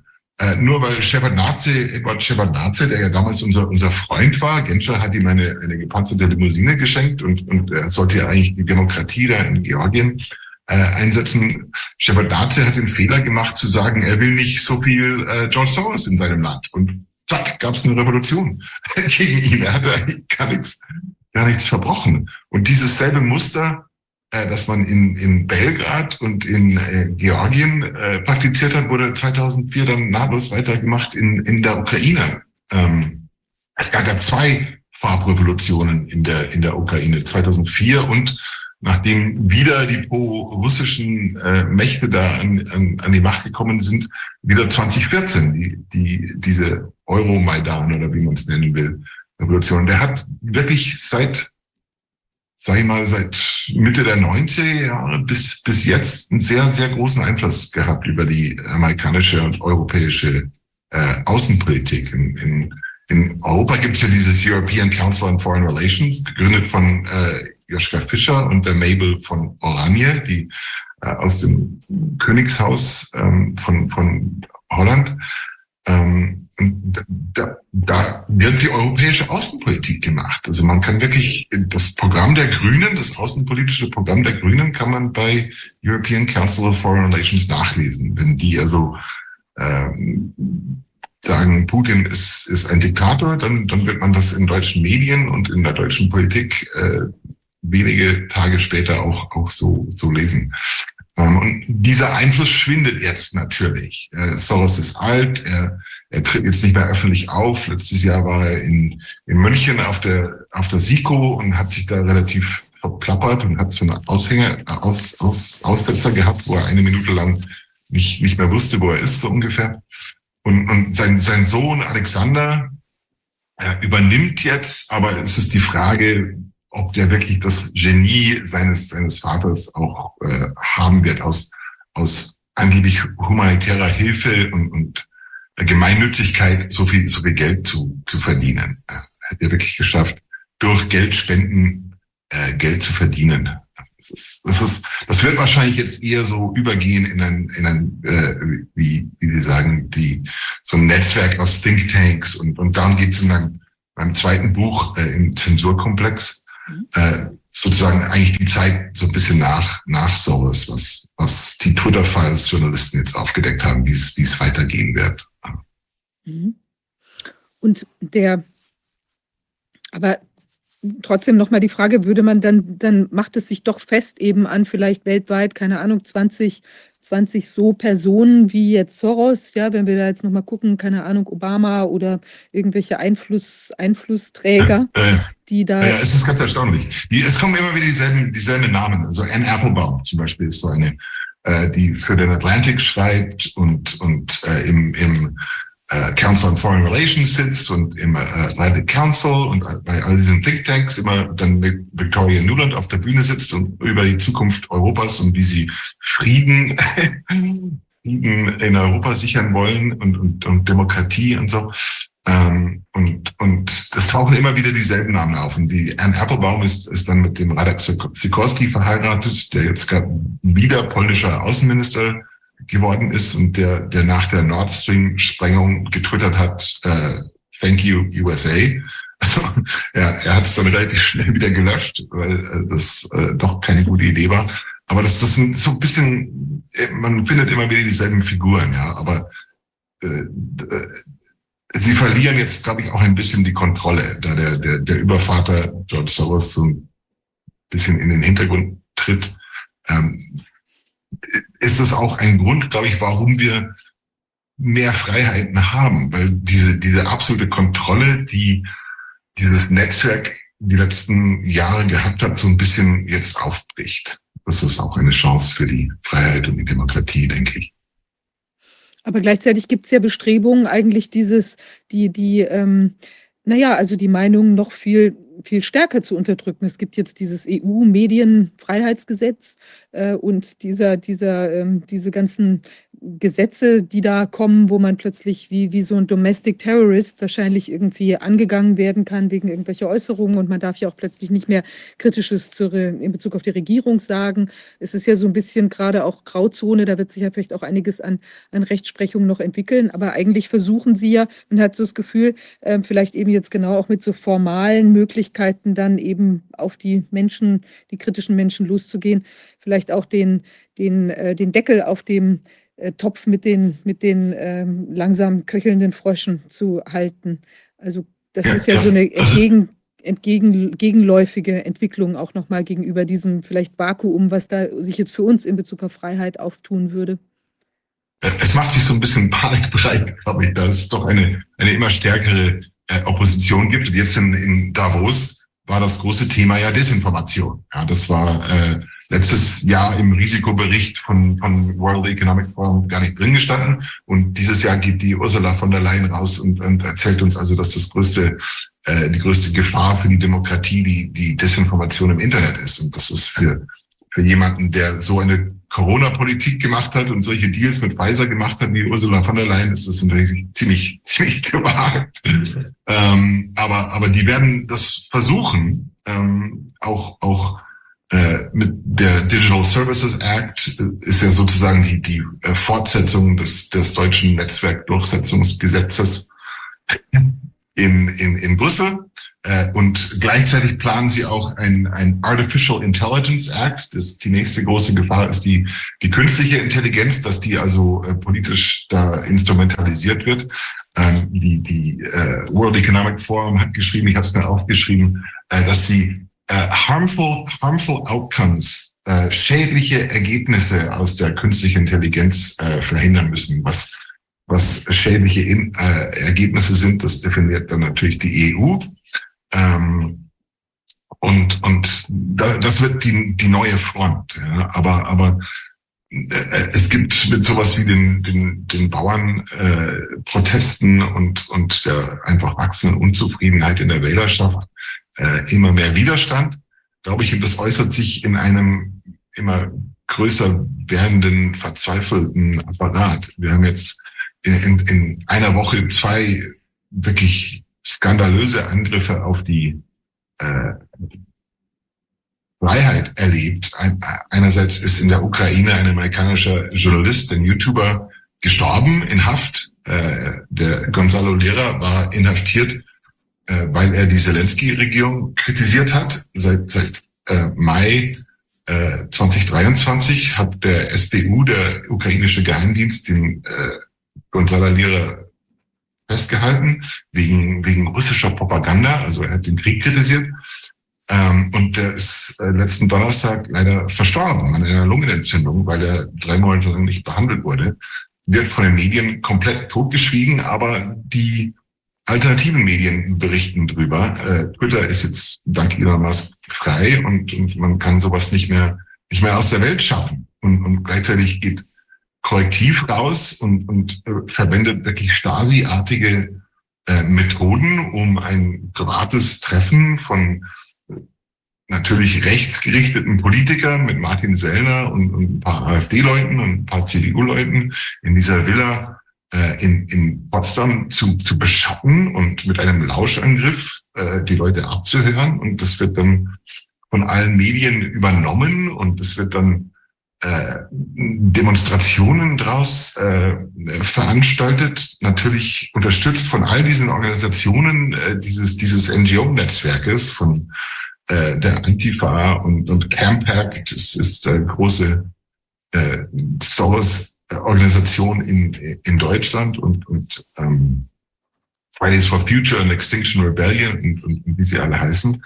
Ähm, aber ich denke, die, die, die immer mehr Leute haben das durchschaut und sehen, dass das eine konzentrierte Aktion ist. Und auf Englisch sagt man dazu äh, Astroturfing. Mhm. Astroturfing ist also eine Kunstrasen, wenn man etwas äh, so aussehen lassen will wie eine natürliche Graswurzelbewegung, aber es ist eigentlich künstlich äh, arrangiert. Und sagt man dazu äh, Astroturfing. Das ist, das ist genau, was wir jetzt mit diesen, mit diesen äh, Demos gegen, gegen rechts äh, erleben. Wobei rechts natürlich nicht verboten ist. rechtsextrem, rechtsradikal wird in einen Topf geworfen mit, mit rechts. Und rechts ist wahrscheinlich die Hälfte der Bevölkerung. Also jeder, der irgendwie konservativ ist oder rechts der Mitte, äh, ist, ist, ist rechts und das ist legitim. Also die CDU äh, ist vermutlich immer noch eine, eine rechte Partei. Ja? Ähm, das, das muss auch möglich sein. Aber jetzt werden am, am Samstag hier in München äh, alle äh, linken Gruppen von den Verdi bis, bis zu den äh, Bund Deutscher Antifaschistinnen äh, auf die Straße gehen und gegen, gegen rechts äh, demonstrieren. Und, bitte. Wenn ich da mal noch mal dran erinnern darf, wo das Wort rechts herkommt. Das ist, das ist, liegt an dem Parlament, welches da so vor einem sitzt, wenn man Parlamentspräsident ist. Mhm. Und da sagt er, die rechte Seite des Parlaments. Mhm. Da saß immer die CDU und CSU früher, als es die AfD noch nicht gab. Das waren die Rechten. Mhm. Also das war, und die Linken waren dann die SPD und als es die, mhm. die, Linken dann gab, lassen die noch weiter links. Also das wurde dann immer so ausgehandelt. Aber dieses Rechts und Links in der Politik kommt einfach aus der Perspektive des Parlamentspräsidenten. Die Sitze, die rechts sind, die, und das sind alles Volksvertreter, das sind alles mhm. gewählte Leute. Das, das, mhm. Da muss man sich einfach nur mal drüber klar sein, was das ist. Wenn einer ein Rechter ist, das ist auch ein Gewählter. Und einer ein Linker ist, ist er auch gewählt. Mhm. Das sind die mhm. Leute im Parlament. Mhm. Aber darf ich dazu fragen, das gibt es ja auch auf Englisch, man hat äh, Right Wing, Left Wing und so weiter. War das denn dann klassischerweise im, in, äh, im England auch so, dass die Tories dann irgendwie rechts saßen? Oder wie kommt das, dass das in den Sprachen dann äquivalent äh, gesehen wird? Also konservativ. In House of Commons gibt es tatsächlich zwei Seiten. Ja, die, es gibt ja äh, im Prinzip fast nur zwei Seiten in England. Die sitzen sich gegenüber. Mhm. Ja. Aber dann auch in dieser Aufteilung, ja, quasi. Das ist, das ist spannend. Bei den großen internationalen äh, parlamentarischen Vereinigungen, also in, zum Beispiel in, in der, im Europarat, aber auch in anderen, von der UN oder in der WHO-Versammlung, da sind, ist jetzt mal ja nicht rechts und links, sondern da sind gemischte nationale Delegationen. Mhm. Und da sind immer aus den verschiedenen Parteien dann in den Delegationen, meist wenn es nicht Regierungsdelegationen sind, sondern wenn es parlamentarische Vertreter sind, wie im Europarat, dann ist es total gemischt. Da kann man nicht von rechts und links sprechen. Mhm. Das ist spannend. Da wird es auch gar nicht benutzt, dieses rechts und links. Mhm. Ist, wir erleben auch ein bisschen, äh, dass das auf, aufgelöst wird. Wir haben in Amerika jetzt zum Beispiel einen Kandidaten wie äh, Robert F. Kennedy Jr., der, der sehr große Sympathien bei, bei Trump-Wählern hat zum Beispiel, der, der wirklich ähm, einiges bewegen kann. Also er musste tatsächlich die Demokratische Partei jetzt den, den, den Rücken kehren und als Unabhängiger äh, kandidieren. Aber, aber Robert Kennedy zeigt äh, wirklich, das ist der, der erste Mensch, der eigentlich für mich aufgezeigt hat, woher diese Pandemie kam. Dass, dass die Amerikaner nach dem 11. September wieder äh, angefangen haben, das äh, Biowaffenverbot aufzuweichen.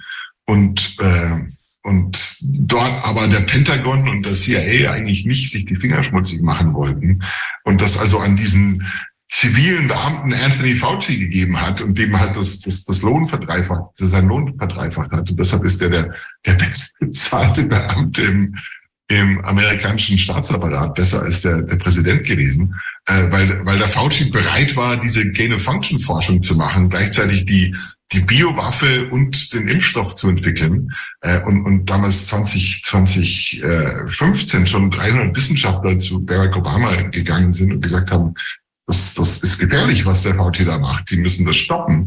Und, und Barack Obama auch dann dieses Moratorium der Gen-Function-Forschung eingeführt hat und, und Fauci das dann alles einfach nach China verlegt hat. Ähm, und, und Robert Kennedy thematisiert sowas offen jetzt. Und, und dank, dank Twitter und den freien Medien können wir, können wir sowas auch erfahren.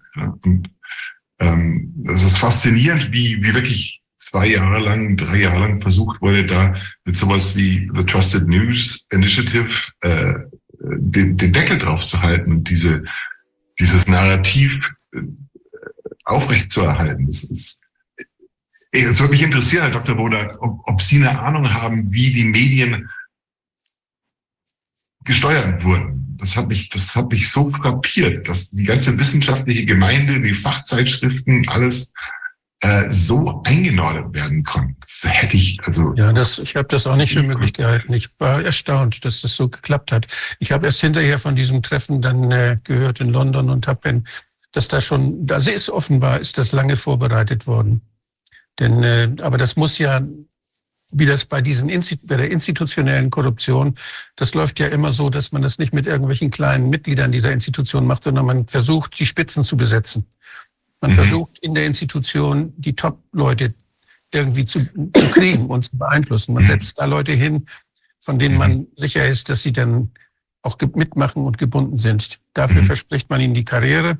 Und so, das macht man in den, in den großen Ämtern, in den Gesundheitsbehörden, das macht man in den Ministerien. Auch deshalb sitzen auch so dumme Leute häufig. Mhm. Weil die, die dummen Leute gehorchen leichter. Die werden dann gut bezahlt. Und äh, ich glaube, dieses, diese Erkenntnis, dass man, wenn man, wenn man Einfluss nehmen will, dass man das über die Spitze macht, das ist ja auch das, was hinter den Young Global Leaders steht, hinter dieser Idee. Mhm. Ja, man versucht, so die, sich Leute gefügig zu machen, rechtzeitig, und die kriegt man dann in diese Positionen. Und es mhm. ist jetzt eine Frage, ob da in diesen Institutionen, ich denke an das Robert-Koch-Institut, ich denke an, an, so, an Paul-Ehrlich-Institut, ob da auch Leute sind, die, die die, die das nicht vereinbaren können mit, mit ihrem Auftrag, mhm. müssten eigentlich welche sein. Und ich habe den Eindruck, da sind auch welche. Aber mhm. ob, was, wenn die jetzt sagen würden, dann machen wir nicht mehr mit, dann mhm. wäre so ein ganzes Amt lahmgelegt. Wahrscheinlich mhm. wird das Amt dann einfach dicht gemacht. Mhm. Politisch. Mhm. Also es gibt, wenn es, wenn es abhängige, wenn es abhängige Einrichtungen sind, und bei den Medien, das gehört, die Medien gehören ja jemandem. Und ähm, ich weiß nicht, welche Rolle jetzt diese, diese Medienräte spielen. Die gibt es ja auf Landesebene, auf Bundesebene gibt es ja überall diese Rundfunkräte und solche, solche Gremien, mhm. wo die Parteivertreter dann drin sind. Mhm. Wie das da funktioniert, das durchschaue ich nicht. Aber da, mhm. da scheint ja nicht viel Widerstand entstanden zu sein. Und das hat mhm. man offenbar auch geschafft, das alles so hinzukriegen. Das kann wiederum sein, dass man da versucht, in den Parteispitzen Einfluss zu nehmen, weil die Parteispitzen entscheiden, wer in diese Räte hineinkommt. Mhm. Das heißt, wenn wir Rundfunkräte mhm. hätten, die nicht von den Parteien mhm. besetzt werden, mhm. das wäre schon mal ein großer Fortschritt. Mhm. Diese Parteienstruktur ist ja eine, eine ist ja, so sehe ich es jedenfalls inzwischen, ist eine, eine Intermediär, also eine Zwischen, eine Etage in unserer Demokratie, mit der man die Demokratie ausschalten kann. Dadurch kann man diese, diese, diesen Ersatz, diese Ersatzdemokraten, diese Parteispitzen die dann sagen, was Leute denken sollen oder die dann, die, die dafür sorgen, wie die, wie die, wie die Listen besetzt werden, wie die Parlamente besetzt werden, die kann man, wenn man die gewinnt, und auch da spielt Geld eine große Rolle, in den USA besonders. Mhm. Und, in, und in, in Deutschland aber auch, wenn man auf die Parteitage geht und guckt, die, wer das alles finanziert und so. Das ist überall, überall das Gleiche. Überall werden die Spitzen gekauft. Mhm. Und äh, je größer das Ganze ist, umso intransparenter kann man das machen. Mhm. Und wenn man, wenn man Macht kaufen kann, mhm. ja, dann gibt es keine Demokratie. Mhm. Es ist, es ist gar nicht mal so sehr, dass es um Geldsummen geht, sondern es werden äh, Workshops veranstaltet, es werden äh, große Tagungen, Events und da wird man nach New York eingeladen und eingeflogen. Ja. Und hofiert und, und alles, ja. man kommt sich ganz wichtig vor nach Brüssel und so. Das, das äh, das ist ja das, was die, was die äh, Twitter-Files-Journalisten aufgedeckt haben und, und worüber ich in, in, in dem zweiten Buch im Zensurkomplex geschrieben habe, ist, dass, dass es ja Planspiele gab äh, für äh, die, die, die Wahl, die, die Wahlsicherung in Amerika 2020. Da wurde also äh, eine Übung abgehalten, mit äh, Journalisten von CNN und New York Times und, und den, den führenden Thinktanks, also Stanford University und Carnegie und Aspen Institute, da die, die, die großen Namen und, und, und äh, German Marshall Fund. Ähm, die haben sich alle im Sommer 2020 getroffen äh, zu einem Planspiel. Was ist, wenn äh, russische Desinformation äh, über Hunter Bidens Laptop herauskommt? Ja? Wie können wir damit umgehen? Wie können wir das abfangen und zensieren. Also das, der, der FBI wusste ja schon äh, von diesem Laptop. Die hatten den ja 2019, glaube ich, von dem von dem Reparaturmenschen äh, äh, da von diesem Mac-Laden in, in Delaware äh, konfisziert, den Computer. Ähm, und, und wussten also, dass, dass auch Rudy Giuliani eine Kopie von diesem, von diesem Hunter Biden Laptop hat äh, und haben dann also äh, angesehene Journalisten und, und, äh, und Experten, Desinformationsexperten zusammengebracht, um zu üben, wie man äh, diese Geschichte also wegzensieren kann. Äh, und, und siehe da, im Oktober äh, 2020 kam dann Hunter Bidens Laptop an die Öffentlichkeit und er wurde radikal wegzensiert. Also man konnte die, die, die Zeitung New York Post, die älteste Tageszeitung Amerikas, war dann, war dann auf Twitter nicht mehr abrufbar. Man konnte den, den Link zu den Artikeln konnte man nicht mehr als, als Direktnachricht verschicken. Ja. Sie haben es wirklich geschafft, diese, diese Laptop-Geschichte zwei Wochen vor der, vor der Wahl komplett wegzuzensieren und, und 50 Geheimdienst Experten, die alle aus dem Umfeld der Obama-Regierung kamen, haben dann also gesagt, dass, dass dieser Laptop-Geschichte alle Anzeichen einer russischen Desinformationskampagne hat. Ja, was bedeutet das? Anzeichen einer Desinformationskampagne. Sie hatten keine Beweise dafür, dass das mussten sie auch irgendwann äh, zugeben. Äh, aber das alles war nur möglich, weil es schon geübt wurde. Es gab dieses, ja. dieses Planspiel äh, von der Stanford University äh, und diesem Election Integrity Project. Und, und das Witzige war dann, dass nach der, nachdem die Wahl vorbei war, wurde dieses Election Integrity Project nahtlos umbenannt in das Virality Project. Und dann ging es dann plötzlich um Corona-Desinformation. Also dieselben äh, Zensur-NGOs, dieselben Thinktanks und dieselben Journalisten ja. dann nahtlos dazu über, die, die, die Wahrheit über Corona zu zensieren. Das ist, das ist unfassbar eigentlich. Aber das ist ja ganz verrückt, dass man im Prinzip diese Planspiele dann auch dafür braucht. Ich meine, wir haben das ja auch in anderen, äh, viele, was ja auch der Paul Schreier da äh, genau untersucht hat, diese verschiedenen Planspiele, die da gelaufen sind. Es ist ja eigentlich erstaunlich wiederum, dass die Netzwerke da nicht so sind, dass sie im Prinzip hinter den Kulissen diese ganzen Sachen machen, sondern dass sie im Prinzip in your face, ja, äh, diese Planspiele ähm, machen und das offenbar auch nötig haben, um sich dann auch entsprechend abzustimmen. Weil würde man nicht denken, dass das eigentlich solche, also alles schon klar ist, wie es läuft hinter den Kulissen? Ich, ich glaube ja nicht, dass das böse Menschen sind. Ich glaube ja, die wollen ja, die wollen ja das, das, das Richtige tun. Man muss ihnen also auf solchen Events das Gefühl geben, erstens ganz wichtig zu sein äh, und da eine, eine große, enorme soziale Verantwortung zu tragen und ihnen dann auch, gern, auch erklären, warum, warum es wichtig ist, äh, äh, solche Sachen zu zensieren. Ja. Also die machen das ja, die machen mit Begeisterung freiwillig alle mit. Ich glaube nicht, dass die, dass die Millionen auf dem Konto haben danach, sondern die glauben wirklich, sie werden überzeugt davon, dass das das Richtige ist, die, die New York Post zu zensieren. Mhm. Das darf eben keiner die falschen Fragen stellen, dann ist er gleich raus. Mhm. Genau, ja, so ging's äh, Ulrike Gero zum Beispiel. Ulrike Gero ist. Ja, äh, was ist denn mit ihr? Die war doch so lange bei Soros auch. Die war doch auch in diesem, in diesem Holland, in diesem, in diesem, was, wie heißt die Organisation, die Sie vorhin nannten? The European Council of Foreign Relations. Genau, da war sie doch sogar Geschäfts Geschäftsführerin. Ich habe sie tatsächlich getroffen und, und, und gefragt und konnte kurz mit ihr reden. Eine ganz charmante, charmante Frau. Also ähm, und, und sie ist tatsächlich auch das, das sozusagen das Schlusskapitel in meinem Buch, weil sie ein bisschen die Hoffnung gibt, dass es möglich ist, dass Leute, intelligente Leute, Leute mit, mit, mit Gewissen äh, aus, aus diesem Netzwerk auch ausbrechen können äh, und, und aus Überzeugung äh, das Richtige tun. Sie wurde natürlich wirklich, wirklich abgestraft. Jetzt. Sie wurde von der Uni Bonn herausgeschmissen wegen irgendwelchen äh, hanebüchenen äh, Plagiatsvorwürfen, irgendwie äh, drei Gänsefüßchen vergessen oder irgendwas. Ähm, und macht es, macht es aber weiter. Also ich bin mal, ich bin mal jetzt ganz böse. Wenn ich wollte, dass jemand glaubhaft äh, die Seite gewechselt hat, wenn ich das, mhm. dann, dann würde ich sowas inszenieren, dass mhm. jemand darunter leidet, dass er dann nicht und trotzdem mhm. ist er jetzt auf der anderen Seite. Also das, das macht man doch so. Ja, das kann gut sein. Ja.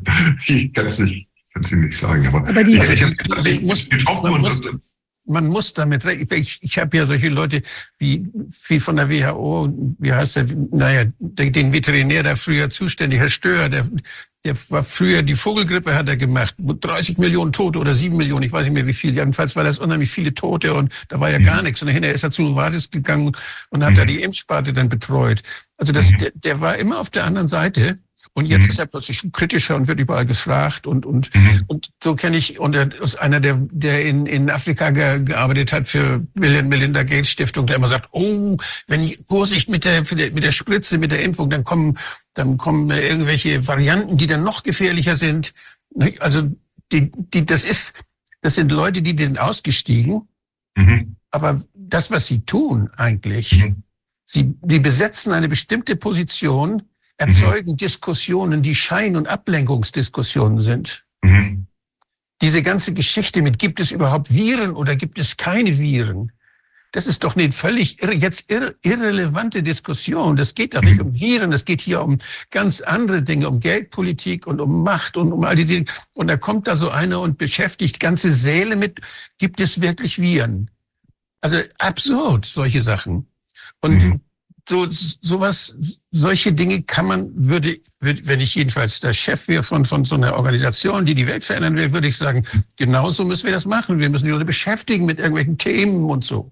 Mhm. Ich weiß, die Bundesregierung hat früher, wenn sie irgendwelche Schweinereien machen wollte, die den Leuten das Geld wegnimmt, mhm. dann hat sie zum, ich weiß nicht, ob der Schröder das damals echt absichtlich gemacht hat, aber dann, der war zum Beispiel, als, als sie Hartz IV da durchsetzen wollten, mhm da haben Sie denn diese Bioethik-Debatte, die war ganz wichtig. Ganz Deutschland stritt sich um Sterbehilfe und um, um, um Stammzellen und, und wir durften wirklich uns alle beteiligen. Und inzwischen hat man dann ganz andere Dinge durchgezogen, ja, die, die viel schmerzhafter gewesen wären, wo sich die Leute viel mehr hätten mit beschäftigen müssen. Also das, da, diese Ablenkungskriege, mhm. Ablenkungsdiskussionen, die gehören mhm. zum Repertoire der Politik. Mhm. Aber wir haben ja natürlich jetzt die, die glückliche Situation, dass, dass äh, das Internet und auch äh, Twitter äh, den Leuten schon die Macht gegeben hat, auch selber zu recherchieren, selber Dinge an die Öffentlichkeit zu bringen, selber zu veröffentlichen. Und da, davor haben die Angst. Man hat gesehen, wie viel Angst sie vor Elon Musk haben, als er auf der Bühne saß und dieses gesagt hat, ich will kein, nicht fluchen, aber dieses böse Wort gesagt hat, dann, dann ist es mir egal äh, ob sie bei dir Werbung schalten oder nicht. Und das, das war schon ein Dammbruch, dass man gesehen hat, dieser, auch, vielleicht ist er auch kontrollierte Opposition oder wer weiß, aber dieser Typ lässt sich nicht so schnell einschüchtern. Und, und allein, dass es dieses Forum gibt, wo, wie die Lichtensteiner mit, mit Volksabstimmungen, wo die Leute mitmischen können, wo die Leute selber posten können und vielleicht mit einem Post Millionen Leute erreichen können, ja. Äh, das, das, das ist schon, das ist schon ein Game Changer. Ja. Und ich, ich würde alle Zuschauer ermutigen, einfach, wenn sie, wenn sie äh, dieses Zensurnetzwerk ein bisschen durchsteigen wollen, wenn auf der im ARD ein Experte vorgestellt wird, äh, merkt euch den Namen, guckt, wer ist das und was für eine Organisation das ist und man kann ganz schnell googeln, ja, wo der herkommt. Ist es jetzt Open ja. Society oder ist es Aspen Institute oder Carnegie oder European Council? Die Hälfte der Ukraine-Kommentatoren, die wir sehen, haben irgendwas mit der European Council on Foreign Relations zu tun. Kann, kann man denn, wenn man jetzt googelt, dann findet man ja meist einen Wikipedia-Eintrag über diese Person. und, und dann, ja, und dann kann man ja, und da bei Wikipedia kann man das doch zurückverfolgen, was da früher drin stand und was denn da jetzt drin steht. Mhm. Es geht doch nicht, soweit ich mich da richtig. Äh, ja, du kannst ich, man sich, Artikelhistorie anschauen. Noch eigentlich, wenn, die, wenn die das jetzt vorbereiten, dass sie da irgendjemand, dann müssten sie auch das, den Wikipedia-Eintrag praktisch vorbereiten, damit, wenn man dann googelt, wer das ist, damit da keiner, kein Verdacht geschöpft wird. Mhm. Ich, ich würde tatsächlich sowas empfehlen wie Influence Watch. Äh, also in Amerika gibt es gibt es ein paar Webseiten dieser Art, Discover the Networks äh, und Influence Watch, wo solche Zusammenhänge tatsächlich durchleuchtet werden. Sowas bräuchten wir auch in, in Deutschland, in Europa. Gut, ja. Äh, ich, ich sammle gerade ähm, Interessenten, die vielleicht äh, sowas ähnliches in, in Deutschland machen würden, weil es ist wirklich offiziell ist ja leicht auszufinden. Korrektiv hat es zum Beispiel auf ihrer Webseite, wo sie ihr Geld äh, bekommen. Dann kann man bei der EU ähm, auf dem sogenannten Finanztransparenzportal äh, FTS, ähm, Financial Transparency System, äh, auch nachgucken, wer wie viel EU-Gelder bekommen hat. Sowas mhm. wäre natürlich auch schön für eine Bundesregierung, wenn es ein ja. gäbe, äh, in dem unsere Steuergelder also transparent äh, aufgewiesen werden, wofür die verwendet werden. Sowas gibt es leider nicht. Da muss man also über Bundestagsanfragen oder sowas wie dieses Frag den Staat. Das ist natürlich auch äh, eine Soros-Geschichte von Arne Semsrott, der ist einer der, der wichtigsten äh, Soros-Aktivisten in Deutschland. Ähm, die schauen schon, dass das, also Abgeordneten überhaupt schon Frag den Staat und sowas ja. sind, sind leider nicht unabhängig. Der Arne wollte von mir nichts mehr wissen. Wir haben ja bei Transparency waren wir beide in einer Arbeitsgruppe. Ach, wirklich? Ja, ja. Und okay. ich, war dann sehr, ich war dann sehr kritisch bei Transparency und habe dann herausgefunden, dass Transparency UK von Glaxo finanziert wird zu 40 Prozent. Oh Ach nee. Ja, die haben ja, die haben ja so ein Chapter, wo sie dann sich um, um Pharmazie kümmern, um, um, um äh, Bestechung im, im, im Arzneimittelsektor. Und das macht nur UK. Das macht und dann, dann habe dann hab ich mal den Jahresbericht angeguckt und habe dann eine Südafri Südafrik äh, nee, südamerikanische Organisation, die äh, die Vereinigung der, wie, der VFA in Deutschland, die Vereinigung der großen Pharmaunternehmen, die haben ordentlich Geld gegeben. Glaxo hat 40 Prozent gegeben. Und das war ja dann bei einer, bei einer Veranstaltung im Innenministerium mal, da ging es um, um, um äh, Korruption im Gesundheitswesen. Ne? Und da war ich dann nicht eingeladen, obwohl ich für Deutschland da, für Transparency derjenige war, der das geleitet hat, auch im Vorstand. Aber ich bin dann da trotzdem hingegangen. Da saß dann die, eine Vertreterin von Transparency UK im Innenministerium in Berlin. Und die saß da auf der Bühne und neben mir saß einer vom VFA und der vertrat die, die Pharmaindustrie und natürlich von Glaxo. Eine Pharmafirma musste ja auch da sein. Und ich habe mir, hab mir dann erlaubt, bei dieser Veranstaltung zu fragen, äh, ist es richtig, dass die Vertreterin von Transparency hier aus UK, dass äh, Transparency UK zu 40 Prozent von Glaxo finanziert wird? Oh.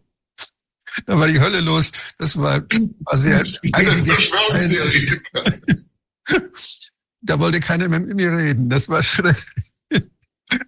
Das ist ja, ja, wirklich der Aber Wahnsinn. Das sind, das sind, das sind so Sichten. Und diese, der Arne Samsroth, der, der wollte auch nicht mehr mit mir reden. Übrigens dann nachher, als ich dann mich geäußert habe in Corona-Sachen. Und so, so gibt's so einige, die man dann früher als NGO-Partner gesehen hat. Oh, ja, die dann, wo man plötzlich merkt, oh, kann man alle kaufen, kann man alle kaufen. Muss man denn jetzt auch nach Ihrer Analyse da von diesem Zensurkomplex, ja, muss man denn davon ausgehen, dass eigentlich all diese NGOs, diese, die sich zum Beispiel um die freie Meinungsäußerung kümmern, ja, ähm, mhm. dass die eigentlich alle äh, finanzielle Verstrickungen oder sonstige Verstrickungen haben, dass eigentlich nicht davon ausgegangen werden kann, dass sie wirklich objektiv unterwegs sind, sondern die sind immer mit einer Agenda. Gilt das eigentlich für noch, alle? So hast ist es. Angebot, du hast du noch kein Angebot gekriegt? Nein. Viviane. Nein, bislang nicht. So ist es tatsächlich. Also es gibt in Amerika, gibt es auch konservative äh, NGOs. Es gibt in, in Israel, äh, gibt es zum Beispiel konservative NGOs, die machen ganz tolle Arbeit. Äh, so NGO Monitor ist, ist so ein Vorbild, wenn, wenn man da die, die, die Netzwerke in, in Israel durchschauen will. Also sowas bräuchten wir eigentlich auch hier.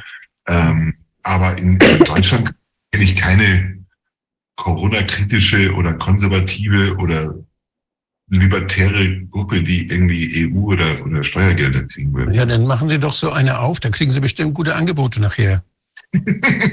aber, aber wissen wir da was, wie das zum Beispiel läuft? Also man hat ja jetzt teilweise auch den Eindruck, sagen wir mal, es startet eine, also Wolfgang, du hast das vorhin erwähnt, zum Beispiel diese Swiss Propaganda Watch oder äh, jetzt Policy Watch, ja, die gab es doch ganz am Anfang. Ich weiß nicht, ob die bekannt sind. Ähm, die, äh, die haben ja äh, am Anfang sehr kritisch berichtet. Ja, die hatten auch immer, das war ja so ein, quasi eine, eine, Organisation, wo man auch nicht wusste, wer schreibt da eigentlich. Die hatten, glaube ich, kein Impressum oder nur ein, ein also Anonym. Anonymes anonym, Dings. Und ich habe sogar ein, zwei Mal mit denen Kontakt gehabt. Ich hatte denen auch mal irgendwas geschickt und die veröffentlichten auch irgendwas. Aber es war immer so, man wusste nicht, wer das ist. Es kam so das Team oder so, was mit einem kommunizierte. Und die waren sehr, sehr kritisch ganz am Anfang, ja. Und äh, auch zum PCR-Test und so weiter. Und plötzlich ähm, ist es so, dass sie jetzt ja sagen, ach, keine Übersterblichkeit, alles übertrieben und irgendwie sonst was. Also man fragt sich, was ist da geschehen? Oder ist das so, dass das eben vielleicht sowieso im, im Widerstand ähm, sehr viele Entitäten gab, die eben mit irgendwas rausgekommen sind, ach, irgendein Wert, der nicht stimmt, irgendeine kritische Frage hier, eine, eine Problematik da, damit kriegt man irgendwie einen Namen, kriegt, gewinnt Einfluss und dann wechselt man plötzlich äh, das Hemd und erzählt ganz was anderes. eben stellt die Dinge nicht mehr in Frage. Also ich frage mich, wie passiert sowas? Sind die Leute von Anfang an da und suchen eben irgendeinen Anker, damit sie Glaubwürdigkeit bekommen, also auch so eine NGO? Oder ist, mhm. Äh, geht, wird da irgendwann Einfluss genommen? Zum Beispiel, weil die Leute sich jetzt finanziell so dick aufgestellt haben.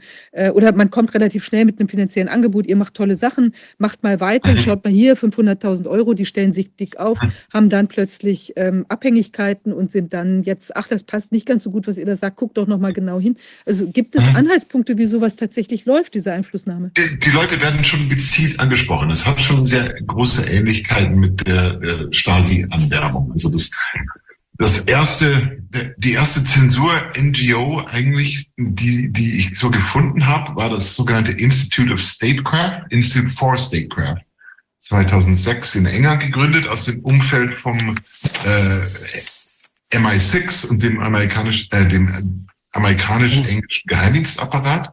Äh, und die waren ein ganz normaler Think Tank, also ist ja in Ordnung sowas, ähm, und, und haben sich 2011 äh, als der islamische Staat aufkam, darauf spezialisiert, Deradikalisierung im Internet äh, zu machen. Haben also gezielt äh, Leute angesprochen und versucht, äh, auf die einzuwirken und so. Äh, und, und angefangen, Desinformation, äh, islamistische äh, Desinformation zu bekämpfen. Und dieses Institute for Statecraft äh, war sehr erfolgreich und das war, war ein tolles Projekt und man hat auch Steuergelder bekommen und aus Amerika und aus England. Und 2016, als der Brexit kam und, und Donald Trump, ähm, gingen die dann nahtlos dazu über, äh, rechte Desinformation zu bekämpfen. Und, und in ganz Europa, ja, mit, mit der AfD und so weiter, haben die etwas gegründet, das hieß the Integrity Initiative. Äh, und das wurde äh, geleakt. Das war in einer deutschen Hochschule auf dem Server, dieser ganze Plan, wenn man mit, mit Professoren und Politologen arbeiten wollte. Und das wurde wahrscheinlich von den Russen äh, gehackt und veröffentlicht. Und da konnte man also sehen, wie die arbeiten, dass sie, dass sie gezielt auf, auf deutsche Journalisten zugehen äh, und versuchen, die anzuwerben äh, und, und auch Leute, die, die vielleicht russlandkritisch sind oder sowas. Also Boris Reitschuster war einer, der war ja 15 Jahre lang in, in, in Moskau den Fokus und war sehr, sehr Putin-kritisch, weil er da mitgekriegt hat, was die da treiben. Und, und den hat man auch gezielt angesprochen. Und ich habe ihn auch kontaktiert und, und gefragt, äh, wie das war. Und, und er war sehr, sehr hilfreich und sehr aufgeschlossen und hat also gesagt, die haben ihn wirklich da versucht, an Bord zu holen. Da wird man dann eingeladen für Seminare und für Workshops und da wird einem gesagt, wie wichtig seine Arbeit ist, wie toll das alles ist äh, und, und äh, bekommt dann auch finanzielle Angebote und so weiter. Äh, und Boris hat mir glaubhaft versichert, dass er das abgelehnt hat, dass er das nicht gemacht hat. Ähm, aber, aber andere Kollegen kann ich mir durchaus vorstellen, dass die da nicht so abgeneigt waren. Man fühlt sich wichtig und es gibt einen Kollegen bei, bei T-Online, äh, der, der war auch in diesen Dokumenten drin und ist jetzt überall an allen äh, Posterwänden in Berlin in der, in der U-Bahn als, als Wahrheitswächter abgebildet. Ich will jetzt keine Namen nennen, weil es ein illegaler Hack war. Ähm, aber das hat schon sehr starke Ähnlichkeiten mit der Stasi und wie die die äh, IMs damals angeworben haben. Und ich denke, das funktioniert auch bei Corona so. Ich habe eine Frage mal. Ich habe mir mal so, als ich bei Transparency war, habe ich immer so ja, Veranstaltungen auch gemacht über Korruption im Gesundheitswesen. Da bin ich mal gewesen in Mainz bei den, bei den Ermittlern, äh, die sich, also das sind dann Staatsanwälte, die sich spezialisiert haben auf Gesundheitssystem und Kriminalbeamte und so, die haben sich da in Mainz, haben eine Tagung gemacht, habe ich einen Vortrag gehalten über Korruption im Gesundheitswesen. Da war auch Markus Grill, Markus Grill, der ist ja dann, äh, der hat auch ein Buch geschrieben über dieses Thema im Gesundheitskorruption im Gesundheitswesen oder über Betrügereien dort. Und dann habe ich ihn dann wieder erlebt, auch das, das fand ich ja prima, dass er sich da engagierte. Dann habe ich ihn wieder erlebt bei, ähm, bei äh, Korrektiv, wurde er Chefredakteur bei Korrektiv. Mhm. Und äh, ich bin damals zu Korrektiv gegangen, habe Korrektiv äh, war mit, war, habe das, hab, bin da eingetreten und habe die unterstützt, finanziell auch unterstützt mhm. und war dann und habe dann, als das losging mit Corona, da habe ich da angerufen bei Korrektiv und habe gesagt, da müsst ihr euch drum kümmern, weil ich dachte, die die machen wirklich was. Nicht, da müsst ihr recherchieren, da ist was nicht in Ordnung und so. Ich war ja ein bisschen naiv damals noch. Mhm. Und und dann und die haben mir gesagt, ja, da, das müssen wir mal im Team besprechen und so und Und dann haben sie das aber nicht besprochen, sondern haben dann zusammen auch mit der Taz diese erste Kampagne gefahren gegen mich. Also die haben das, die haben so getan, als hätten sie mich interviewt. Dabei habe ich sie angerufen und versucht einzuspannen im, im, im, Kampf gegen diese. Und da haben sie so getan, als, als hätten sie mich interviewt und haben praktisch dann über, über das, was ich gesagt habe, dann, ja, haben sie mich schlecht gemacht. Und da, da dachte ich, der, der Markus Grill war ja dann, ist der Chefredakteur für Gesundheit beim ARD. Der hat diese ganze, der hat diese ganze Kampagne mit Drosten, der hat den, der war derjenige, der, der diese, dass der Drosten da jeden Tag oder jede Woche einmal, ich weiß nicht mehr wie oft, ich hab, gucke ja kein Fernsehen, aber dass er denn, dass der dauernd da auftreten konnte und diese ganze Propaganda, diese Angstpropaganda, Pandemiepropaganda und dass man mhm. da mitmachen muss und so, das, da ist er sehr maßgeblich dabei gewesen. Immer so ein bisschen kritisch natürlich, Mhm. Ja. Mhm. Aber da habe ich gedacht, Donnerwetter, das ist eine Karriere. Das ist, äh, ja. Mhm. Und das zeigt mir so ein bisschen, dass da nicht doof gearbeitet wird, dass da wirklich, mhm. äh, dass da wirklich man gut überlegt, wie man möglichst lange Glaubwürdigkeit herstellen kann. Mhm. Er sieht gut aus, ne? sympathisch. Ne? Ja, und weiß ja auch viel. Mhm. Er war ja mit beteiligt. ich weiß ja viel. Ja, Aber das heißt, wir müssen, ich weiß nicht, wollen Sie dazu noch was sagen, oder? Nein, bitte. Also, weil ähm, ich meine, im Prinzip, wir, wir, wir müssen dann davon ausgehen, dass wir eben auch Leute, die jetzt redlich gestartet sind, dass die dann eben durch Erpressung, durch ähm, Schmeicheleien, also Ego, irgendwie Beeinflussung, was man alles jetzt machen könnte, vielleicht teilweise auch durch erpresserhafte äh, Vorgänge, dass man sagt, Mensch, du hast doch da mal irgendwie mit den Steuern das und das gemacht, schau mal, ähm, wir können dich da aus der Misere holen oder irgendwie so, dass man auch solche Sachen vielleicht suggeriert oder dein Unternehmen fährt gerade gegen die Wand, Mensch, guck mal hier und so, können wir dir eine kleine Finanzspritze und dass da dann auch solche, solche Konstellationen rauskommen. Also dass das wahrscheinlich auch wieder so ein, ein Geflecht ist an Einflussnahme und so weiter, die dann die Leute auch verstricken und sobald sie sich einmal verstrickt haben, ist dann oder vielleicht auch anfangen in so eine Richtung journalistisch zu arbeiten, die halt eigentlich unseriös ist, ist es dann wahrscheinlich sehr schwer für die auch einen Weg rauszufinden aus der Geschichte wieder. Das Schöne ist, dass solche Leute, die das nur als, als Opportunismus machen, vielleicht auch die Ersten sind, die wieder abspringen. Also wenn dann plötzlich die Bauern äh, deutschlandweit auf die Straße gehen und, und, und 70 Prozent der Bevölkerung das unterstützt, äh, dann, dann wird man schon drüber nachdenken. Das ist gerade dieser Fall Gonzala Lira gewesen in der Ukraine, der, der YouTuber, der, der gestorben ist. Und da gab es also diese, diese Sprecherin oder Sprecher der ukrainischen Armee, äh, eine Transperson, Sarah Ashton Cirillo, der, die also viel dazu beigetragen hat, dass dieser, dieser YouTuber inhaftiert wurde und, und letztendlich gestorben ist.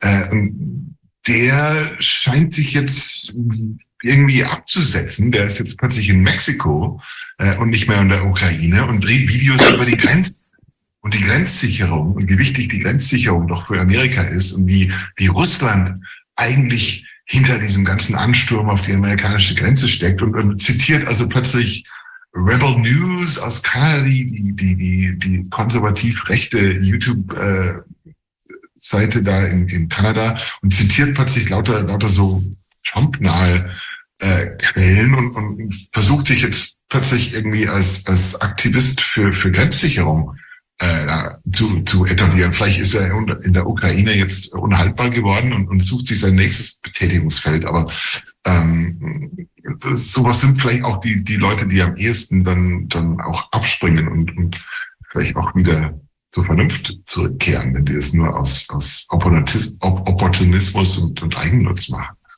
Ich finde, das, das Frappierendste für mich war in den letzten Jahren zu sehen, eigentlich, wie, wie sehr auch Privatleute sich gegen einen stellen, wie, wie, wenn man aus der Gesellschaft ausgeschlossen wird, wenn man die, die falsche Meinung hat. Äh, und, und dass das gar nicht so, so unähnlich ist mit dem, was in Deutschland in den 30er Jahren passiert ist. Äh, und mit, mit dem Hoffnungsschimmer, dass es auch die 50er Jahre in Deutschland gab, dass es vielleicht auch eine Zeit nach der Meinungsdiktatur geben kann, wo, wo Leute alle wieder zur Vernunft kommen. Ja, das ist, das ist neulich, neulich ist mir was plötzlich eingefallen. Ich sag, wir haben in der Schule immer gelernt, äh, diese, der Widerstand bei den, bei den Nazis, die Weiße Rose und so, diese, diese Leute, die sich da zusammengetan haben, die Widerstand, das waren Helden. Das waren die, die, die ja, nach denen werden Straßen benannt. Nach denen, die haben gegen Faschismus gekämpft. Und wenn man jetzt diese Dinge, die, die ja faschistischen Charakter haben, das, was wir erleben, das ist ja Wahnsinn, diese Zensur und alles, was da, dieser, mhm. dieser Druck, der gemacht wird auf Andersmeinende. Mhm. Und wenn man, nicht, ich, das, denn wir, das völlig, der, der Maßstab ist völlig weg. Mhm. Also gegen den Faschismus zu kämpfen, das waren Helden. Mhm. Mhm. Und heute sind das, was sind das, wie heißen die? Querdenker und naja, all diese, all diese ganzen Namen. Also dass die, dass die Antifa sich von der Pharmaindustrie und die Regierung instrumentalisieren, um Leute zusammenzuschlagen, die für ihre Bürgerrechte demonstrieren, demonstrieren wollten. Das ist schon. Ja. Das ist schon wirklich. Ich, ich, ich bin auch darauf reingefallen, muss ich sagen. Ich war, ich war nicht, nicht, ich war kein Querdenker. Ich habe Sie auch ganz, ganz kritisch gesehen, Dr. Wodak, wie es präsentiert wurde. Ah, so furchtbarer. Da bedanke ich mich dann noch für. Das ist in Ordnung. Man, man, man kann, man kann seine Meinung ändern. ich fand das ganz furchtbar und, und, und äh, gefährdet Leute und so, was man halt so, so, so gesagt hat. Und man kann aber auch seine, seine Meinung ändern. Und das, dieser Antifa-Leute, die, die ja rausgegangen sind und Querdenker verprügelt haben, denke ich, dachten, sie tun das Richtige. Ich dachte, sie, ja. sie, sie bewahren Deutschland vor dem Faschismus. Also ich glaube, das ist jetzt im, mit den aktuellen Demos, Demos auch so. Und ähm, das sind ja keine schlechten Leute. Und vielleicht, wir müssen einfach wieder anfangen, dass alle miteinander reden können. Da wird also bei Schwechberger wird, wird äh, zwei Stunden über Martin Sellner geredet, aber sie werden niemals auf die Idee kommen, Martin Sellner einzuladen. Und, und, zu fragen, was ist da eigentlich sagt. Tun sie bei mir ja auch nicht. Ja, aber das ist ja, dann wird's ja auch gefährlich, weil in dem Moment, wo, Wolfgang, wo du jetzt zum Beispiel was sagen könntest oder der Martin Senner, ich kann das jetzt nicht beurteilen, was da jetzt im Einzelnen gelaufen ist, aber dann muss man sich ja plötzlich mit den echten Themen auseinandersetzen. Da kann man ja nicht mehr einfach irgendwas ranschwurbeln, was der, der jetzt gemacht haben soll oder jemand anderer oder Wolfgang, sondern da muss man mal sagen, okay, also wie ist das denn jetzt hier? Äh, stimmt das wirklich mit dem PCR-Test oder sowas? Ja, und ich glaube, da, davor haben die natürlich Angst. Deshalb ist es immer viel besser, mhm. man redet über über den anderen, als dass man sich dieser, ja. genau dieser Diskussion stellen würde. Mich würde noch mal interessieren, denn, oder sag du. So. Erkennen Sie denn diese, diese Organisation Volksverpetzer? Haben Sie da mal was von gehört? Mhm. Mhm. Da, ich, das ist der Thomas Laschek. Und ja, wie, der, wie, wie hängen die denn zusammen? oder? Das weiß ich nicht. Das weiß ich nicht. Die halten ihre Finanzen sehr sehr äh, bedeckt. Das weiß ich leider nicht. Das würde ich sehr gerne erfahren. Ja, wir haben ja, ich habe ja die Klage da zurückgezogen, weil das bringt ja nichts mehr. Wir hatten, der Corona-Ausschuss hat ja mal gesagt, ich soll klagen, weil damit wir eine Beweisaufnahme kriegen und so. Mhm. Und dann haben, dann, dann habe ich das mit mir machen lassen, obwohl mhm. mich kann so einer nicht beleidigen. Also da, da ich werd so, da würde ich so viel Klagen dann machen müssen, da habe ich gar keine Zeit für. Mhm. Aber diese, aber wir haben, ich habe das damals mitgemacht und inzwischen ist das ja alles, äh, ja, ist das offensichtlich, welche Behauptungen richtig waren und welche nicht. Mhm. Und äh, da, da brauchen wir die Klage nicht mehr und deshalb haben wir die jetzt zurückgezogen und die tun so, oh, jetzt haben wir gewonnen oder irgendwie die, die, äh, ja. Naja, wenn sie, wenn sie korrekt wären, müssten sie natürlich jetzt eigentlich ihren Artikel, oder dann hätten sie die ganze Zeit überarbeiten müssen und sagen, nee, pass mal auf, hier gibt's was Neues, ist jetzt belegt durch das und das oder sowas. Ja, sonst sind sie ja auch selber nicht seriös. Ja.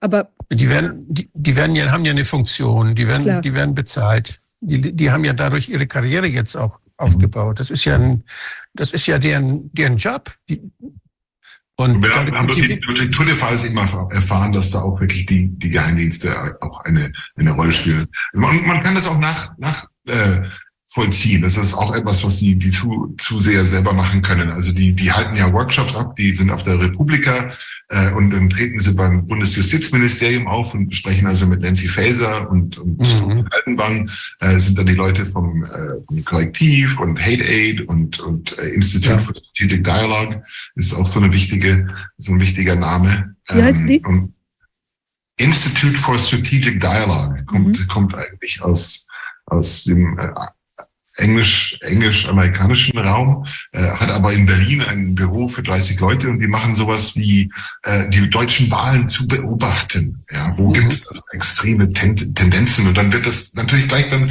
drüber weitergeleitet an, an äh, das Justizministerium, das Innenministerium und die Social Media Firmen mit dem Hinweis, da sind gefährliche äh, Informationen, Desinformationen im Internet ähm, und, und mit einer klaren Aufforderung, da was dagegen zu tun. Ja?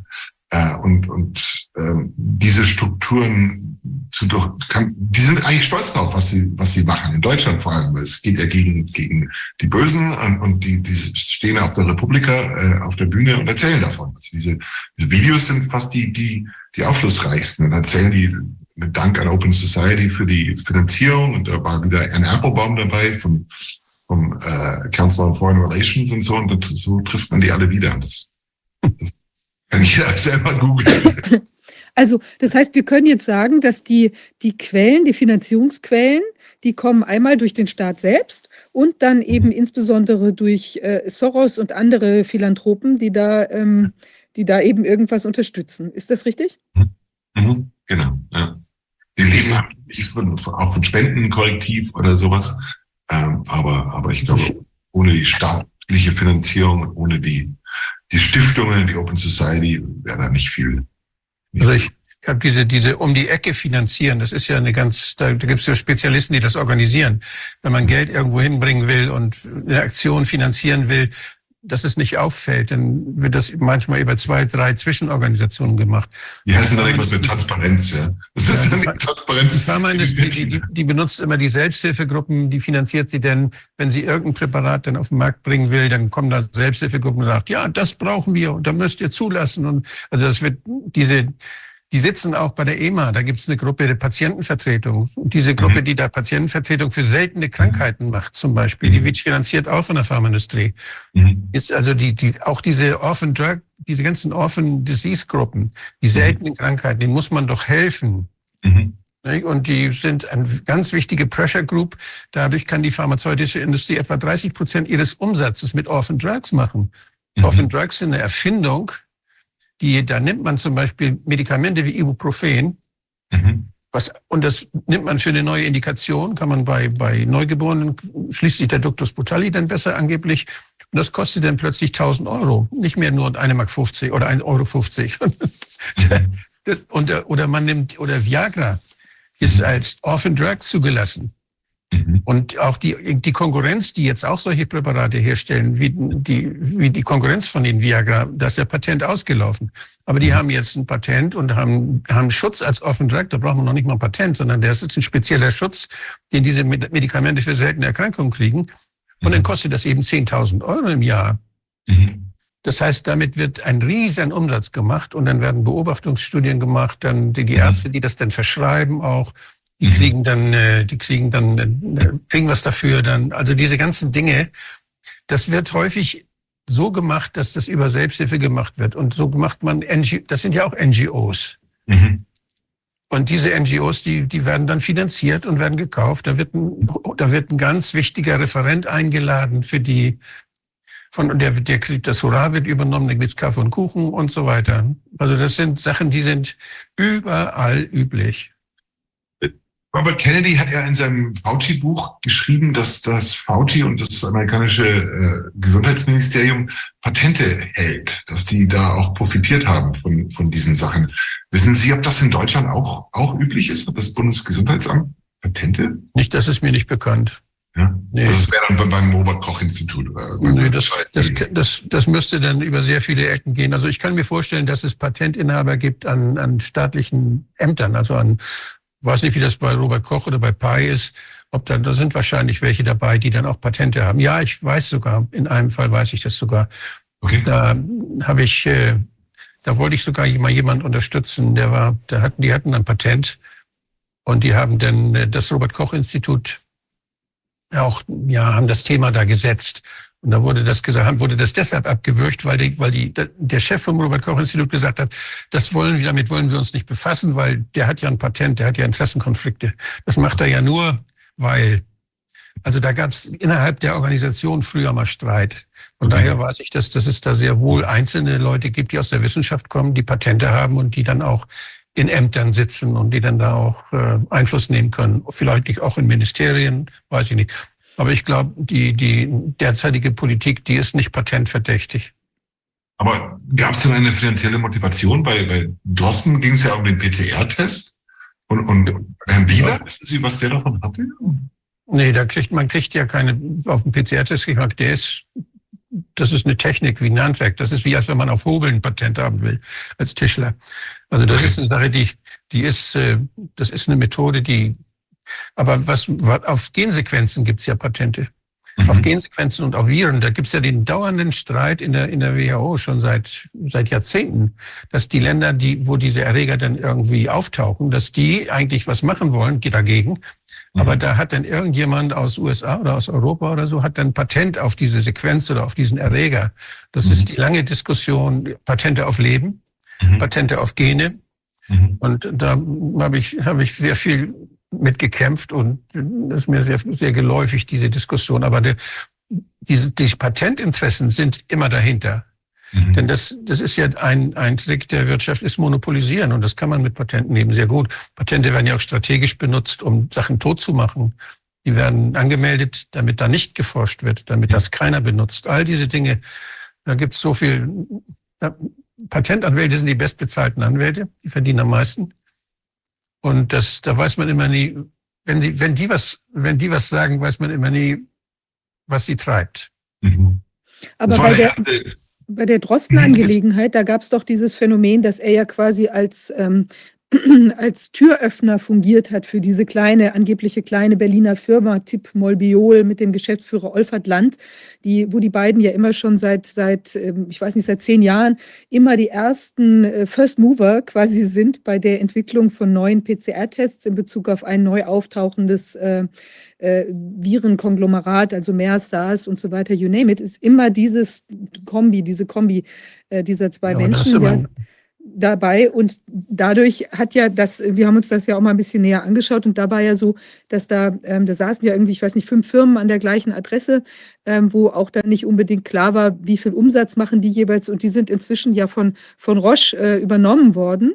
Äh, und ja, da ist ja. eben durchaus zu vermuten, dass da vielleicht auch irgendwelche Finanz, möglicherweise attraktive Finanzkonstellationen entstanden sein können. Und der Drosten hat ja, glaube ich, also so war der Erkenntnisstand, eben auch möglicherweise profitiert von Umsätzen aus diesem Labor der, äh, der Charité. Da kamen ja auch einige Tests äh, zustande und er hat einen, wohl einen Vertrag, der da auch gewisse äh, Profitmöglichkeiten, also möglicherweise äh, eben äh, birgt. Da gab es auch mal eine Aussage gegenüber dem Spiegel, wo gesagt wurde, er hat nicht an den Überschüssen profitiert, ja, aber vielleicht hat er an den Umsätzen profitiert. Also man weiß es nicht, das war alles so ein bisschen dunkel, aber da liegt natürlich doch durchaus der Verdacht nahe, dass da auch das jetzt nicht ganz ähm, so spurlos äh, abgegangen ist, zumal es eben merkwürdig ist, dass einer zehn Jahre lang immer mit der gleichen Person äh, solche Deals oder solche Entwicklungen macht und es profitiert immer nur der andere. Man kann sich ja kaum vorstellen, dass das einer auf Dauer immer so macht, nur, ja. Also diese, diese Patentdiskussion ist eine der wichtigsten Diskussionen überhaupt. Mhm. Und deshalb wird die auch wenig diskutiert. Das machen aber auf, auf der Insider, auf der Insider-Geschichte. Ich habe das zweimal erlebt. Einmal habe ich das erlebt, dass ich plötzlich Besuch kriegte, ganz hohen Besuch, als neuer Abgeordneter, weil ich das Thema Biopatente auf die Tagesordnung setzen wollte. Da kriegte ich plötzlich Besuch, da waren der Chef einer großen, eines großen Pharmakonzerns, der Chefjurist und, und die ehemalige Staatssekretärin, die dann, äh, die Frau Üser, die dann nachher Chefin war beim Verband Forschende Arzneimittel, die waren plötzlich bei mir im Büro und wollten mich davon überzeugen, dass ich da auf keinen Fall da dieses Thema jetzt äh, bearbeiten sollte und äh, habe das aber trotzdem dann gemacht. Das ist, das ist dann immer, das ist immer wieder, das ist ja eigentlich das, das steht und fällt, die Wirtschaft steht und fällt mit Monopolen, mit Verdrängung der Konkurrenz, mit, mit diesen ganzen Tricks und, und die Korruption mhm. da, wo man jetzt oder den Einflussnahme auf Gesetze, wo man die Regeln schafft, nach denen die Wirtschaft funktioniert, dass man sich da Vorteile verschafft über, über Lobbyismus und mhm. Das ist ja alles, das ist dieselbe Szene. Das, und Patent ist und so eine Art, ja, das ist, dann nimmt man Einfluss auf Natur, auf Naturphänomene oder das Wissen über Naturphänomene und kann das Wissen steuern, kann das Wissen verheimlichen, kann es ganz hoch spielen und hat dann Monopol, das Wissen zu benutzen. Mhm. Dabei ist das eigentlich das Wissen etwas, was, was allen zur Verfügung stehen müsste. Und ich denke, dass, dass diese Diskussion dass wir da Fachleute brauchen, die uns mehr sagen darüber, wie das wirklich funktioniert. Das Europäische Patentamt, das hat keinerlei politische Kontrolle, außer die Regierungen, das heißt die Justizminister in den der Mitgliedsländern, 40 Länder ungefähr, jetzt weiß ich, ob da noch eins dazugekommen ist, aber die Schweiz war von Anfang an dabei. Das Europäische Patentamt hat mit der EU nichts zu tun. Die Türkei ist da drin.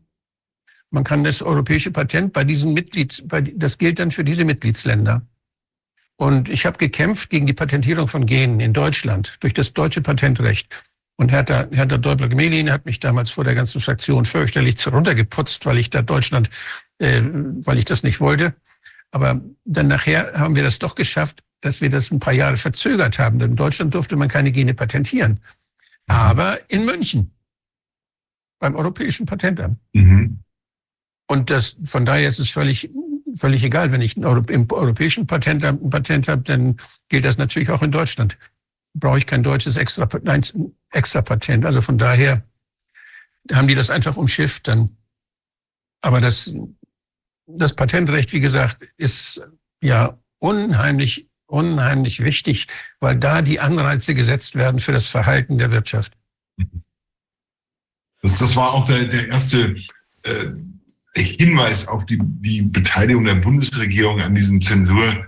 Netzwerk. Das im Laufe der, der Twitter-Files-Veröffentlichung kam eben auch eine E-Mail, ein E-Mail-Schriftverkehr zutage, ähm, wo das Bundesamt für Sicherheit in der Informationstechnologie, also Teil vom Innenministerium, äh, an, an Twitter geschrieben hat, Achtung, da kommt jetzt eine Kampagne, äh, aus England ging das von einer eher linken NGOs aus diesem Oxfam äh, äh die, die eine Freigabe des Patentes für die, für die Impfstoffe erreichen wollten. Und die wollten also in einer konzentrierten Kampagne da die, die Pfizer und, und äh, die, die Impfhersteller angreifen, dass die für die dritte Welt eben das Patent freigeben. Und hat also das deutsche BSI, das Bundesamt für Sicherheit in der Informationstechnologie, ist Twitter und die anderen äh, vermutlich auch, Facebook und so weiter, vorgewarnt, Achtung, da kommt jetzt eine Disinformationskampagne, mhm. äh, ob die die bitte nicht äh, so ab, abfangen können. Das ist spannend, ja. Ja, so, so ging das los. Und, und dann hat man plötzlich er, erfahren, dass Nancy Faeser also einen, einen Beamten da äh, in ihrem Ministerium abgesetzt hat, diesen Arne Schönbohm. Und das war der Chef vom BSI. Ja, das ist der, der sozusagen die, die, die, der Flaschenhals äh, äh, auf dem Weg zu einem äh, Zensurministerium oder einem äh, Wahrheitsministerium war. Und er hatte nur leider das falsche Parteibuch. Der war noch von der CDU, von der Merkel-Ära und hat sich anscheinend, er hat mir leider keine Auskunft dazu gegeben, weil er, weil er klagt und, und da vorsichtig sein muss. Ja.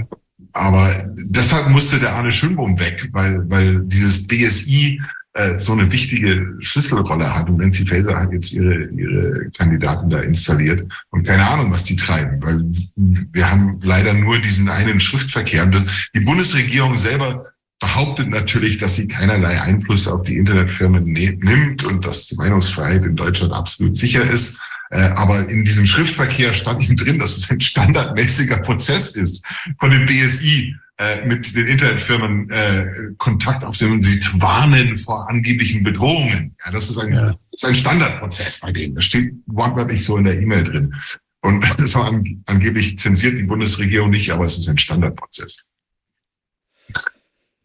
Oh, es ist wirklich, ja. äh, wenn man sich das alles so anschaut, schon noch ein bisschen schockierend, weil man ja doch also früher glaubte ich zumindest, dass es da äh, Quellen gibt, wo man sich, also auch von denen, ja, diese, äh, dass es da doch Quellen gibt, wo man sich einigermaßen vernünftig äh, informieren muss, vielleicht ein paar Sachen abstreichen hier und da oder so, aber weil vielleicht auch mal was falsch ermittelt ist oder so, aber es sind ja doch äh, Konstellationen, wo man jetzt sagen muss, da ist, da stimmt eben häufig überhaupt gar nichts. Und das ist auch mit einer Zielrichtung äh, genau so dargestellt, ja. Also das ist eigentlich schon ganz schön erschreckend, weil man sich ja mhm. wirklich gar nicht, eigentlich, wo kann man sich noch hin anwenden, um sich vernünftig zu informieren, ja. Und auch bei den mhm. jetzigen Playern kann man ja auch nicht wissen, sind die irgendwann auch plötzlich auf der anderen Seite äh, oder haben eben den Weg des seriösen Journalismus oder des Bemühens um die die ähm, tja, Objektivität verlassen. Ja, also ich weiß gar nicht, gibt es denn da aus Ihrer Sicht irgendeinen Hebel? Also Sie meinten ja jetzt, man kann sich da im Netz natürlich informieren über die Leute, die hängen die vielleicht zusammen. Wo sind die Finanzströme, die dann doch irgendwie einiges vermuten lassen? Aber wie kann man sich denn sonst oder was können wir tun, um quasi dieses, diesen Zensurkomplex auch irgendwie aufzusprengen? Äh, da kann jeder Einzelne viel tun. Also wir haben, wir haben Twitter jetzt äh, einigermaßen als Ort der Meinungsfreiheit. Deshalb wird Elon Musk ja so, so bekämpft. Äh, also wer weiß, ob die EU nicht verbieten wird, äh, versuchen wird, tatsächlich Twitter zu verbieten. Ähm, das wäre natürlich ein, ein, ein gewagter Schritt. Äh, jeder Einzelne kann, kann viel recherchieren, also vielleicht nicht auf, auf Google, sondern auf DuckDuckGo oder anderen Plattformen zu all diesen äh, NGOs. Wenn man eine, eine, einen Experten in der, in der Tagesschau, dann kann man bei äh, äh, Influence Watch oder, oder so einer Webseite nachgucken, wo, wo kommt er jetzt wirklich her. Ähm, und, und das andere ist die politische Wende. Die, die, die, die Bauern, die bringen jetzt den Druck auf der Straße. In Amerika ist es ja auch schon so weit, dass die, die Republikaner zumindest im Abgeordnetenhaus äh, die Mehrheit haben und die haben gleich als, als allererstes einen Ausschuss eingerichtet über die Instrumentalisierung der Bundesregierung gegen die Meinungsfreiheit. Und äh, es ist unter dem sehr kompetenten Vorsitz von Jim Jordan, der also Anwalt ist. Äh, und, und es ist faszinierend, was sie da zu, zu, zu, äh, zu Tage bringen. Äh, und aus der Arbeit zusammen mit diesem, mit diesem Ausschuss äh, hat äh, die Bundesstaaten Missouri und Louisiana Klage eingereicht, zusammen mit den Autoren von der Great Barrington Declaration, also Jay Bhattacharya Martin Kuldoff äh, und dem, dem alternativen Medienportal Gateway Pundit, ähm, um dagegen zu klagen, dass die Bundesregierung eben äh, Einfluss auf die Internetfirmen nimmt und zensiert. Und das, das wurde in einem äh, konservativen Bundesstaat durchgefochten in Louisiana und der Richter Terry Doughty hat ähm, im Juli festgestellt, dass es seiner Meinung nach die größte, der größte Angriff auf die Meinungsfreiheit in der Geschichte der Vereinigten Staaten. Und dieser Fall ist jetzt aktenkundig. Und Joe Biden und der Biden-Regierung und Tony Fauci und dem NIH wurde verboten, Einfluss auf die Internetfirmen äh, zu nehmen, per einstweiliger Verfügung. Die mussten in der Woche noch alle Termine mit Facebook und Twitter und so weiter absagen, die sich anscheinend stand, standardmäßig mit, mit der Bundesregierung und den Geheimdiensten getroffen haben. Und dann ging das ein bisschen hin und her, dann wurde das im, im Berufungsgericht äh, ein bisschen relativiert. Äh, und jetzt geht, geht dieser Fall vor das Supreme Court. Äh, und und das, das wird schon ein, eine historische Entscheidung sein. Und dieses selbe Komplex existiert bei uns in Deutschland. Also in Amerika heißt es CISA. Das ist die Cybersicherheitsagentur in Amerika. Und hier haben wir eben äh, das BSI und das Wahrheitsministerium von, von Nancy Faeser. Äh, und wenn hier die politischen Mehrheiten sich äh, ein bisschen ändern, dann kann dieses Kartenhaus auch ganz schnell äh, kippen. Und ich denke, die, die zuständigen Beamten, die werden sich auch langsam bewusst werden, dass, dass das, was die treiben, auch eines Tages äh, einer breiten Öffentlichkeit zugänglich gemacht werden wird. Das ja. bietet schon die Chance, dass sich da einige das nochmal überlegen. Mhm.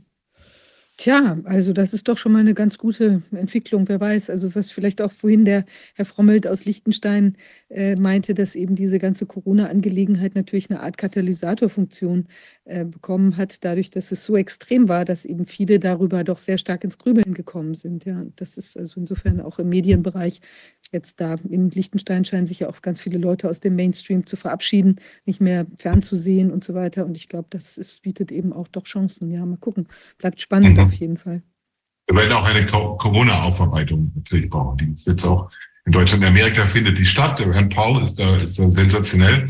Äh, und in Deutschland sind einfach noch nicht die politischen Mehrheiten dafür da. Alle, alle waren irgendwie mit, mit Schuld und mit beteiligt, die jetzt das Sagen haben. Und, und es wird, wird eher noch, noch eine Weile dauern, aber das wird auch kommen. Ja. Mhm. Ja, also spannend. Toll, dass Sie uns das hier geschildert haben heute. Also ich glaube, das ist auf jeden Fall ein ganz fundamentales Thema, diese ganzen Medien, weil die haben ja auch uns diese Narrative beschert. Letztlich ohne das wäre das ja auch gar nicht gegangen. Und insofern ist sehr wichtig, dass man da denen auf der Spur bleibt, wo da eben auch äh, im Prinzip diese, diese Disinformation daherkommt, ja, die da doch irgendwie der, der objektiven Betrachtung entgegensteht. Ja, vielen Dank für die, für die tolle Arbeit und ähm, ja, ich denke, wir bleiben in Kontakt. Ja. ja. Gerne. Herzlichen Dank. Danke. Dankeschön. Tschüss. Danke, tschüss. tschüss. Ja, ich weiß nicht, unser nächster Gast ist jetzt noch nicht äh, da. Ähm, ich würde mal, ich würde vorschlagen, wir machen eine ganz kurze Pause und ich versuche mal herauszufinden, wo er sich befindet. Ähm, vielleicht gehen wir einfach Okay. kurz mal raus für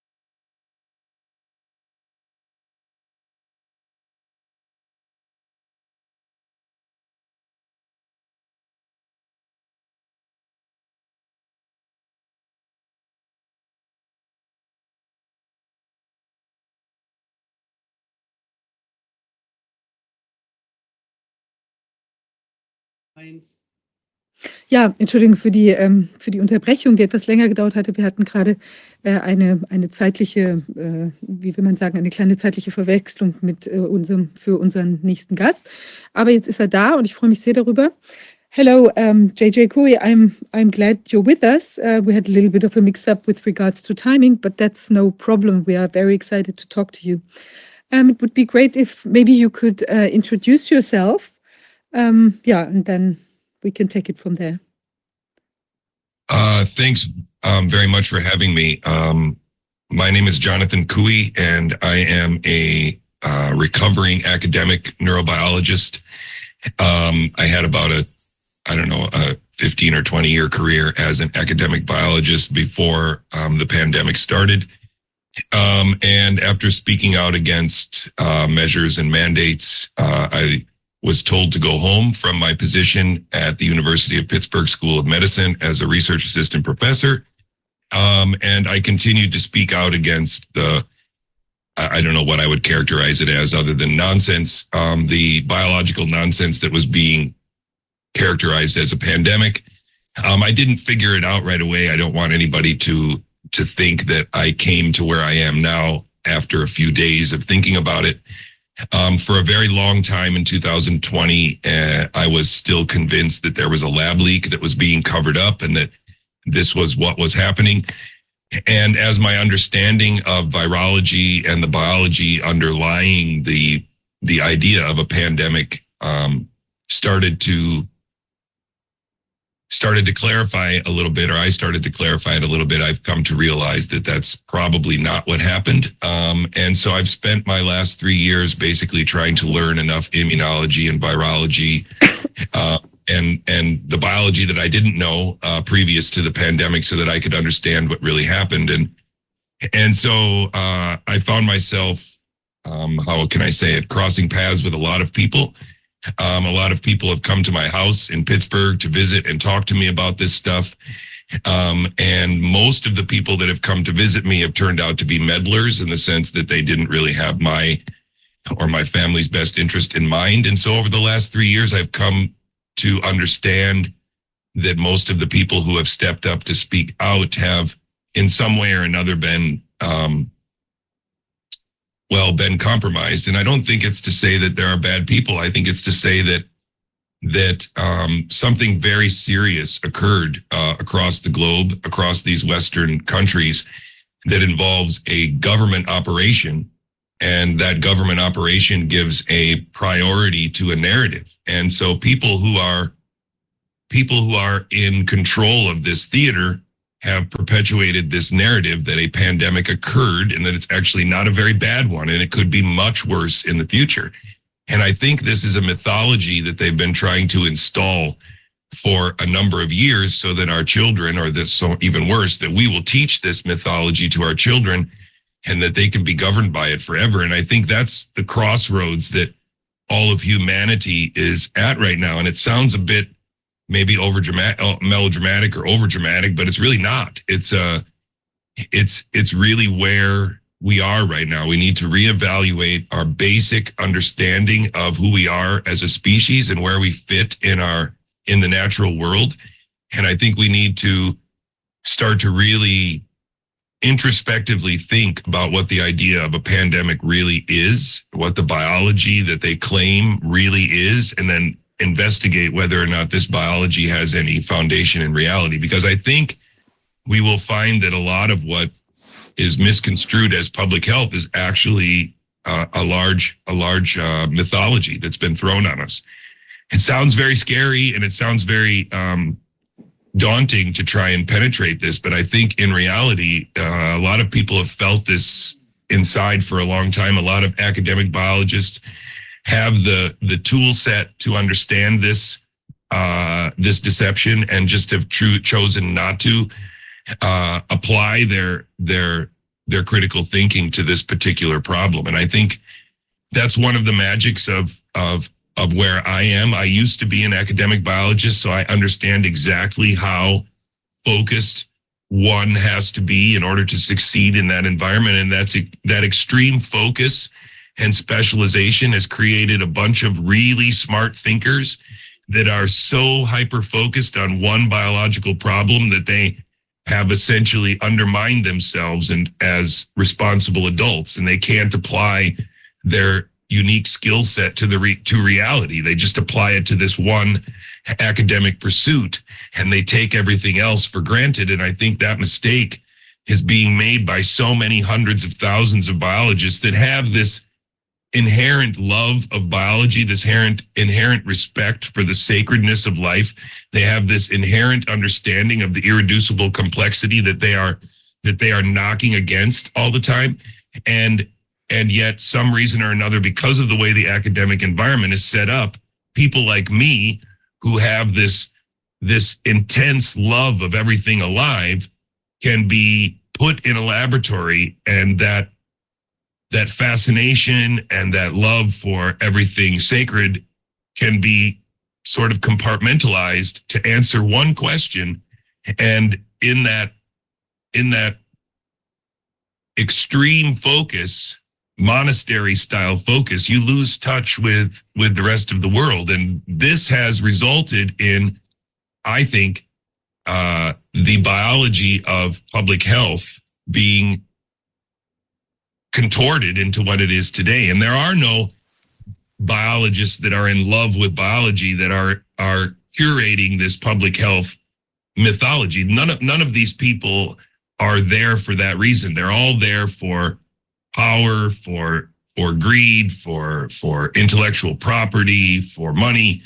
Um, none of these these individuals that have led us through the last four years are are children who grew up as biologists and teachers who grew up as biologists and lovers of the natural world. These are not these are not who we are being led by right now. We are being led by individuals who by wittingly or unwittingly have given up the understanding of what it means to be a human and and what it means to understand where that line of sacredness starts. You know that, that when a baby comes out of the womb it's pretty much perfect. That idea has been wholly discarded by by our academic biologists. And that's really a tragedy that from which this all comes. And so has a really long introduction that i would say i'm a lifelong biologist who wandered his way through life try, trying to figure out what to do with this extreme fascination and love for the living world. And i found myself in academic biology for a long time asking questions about the brain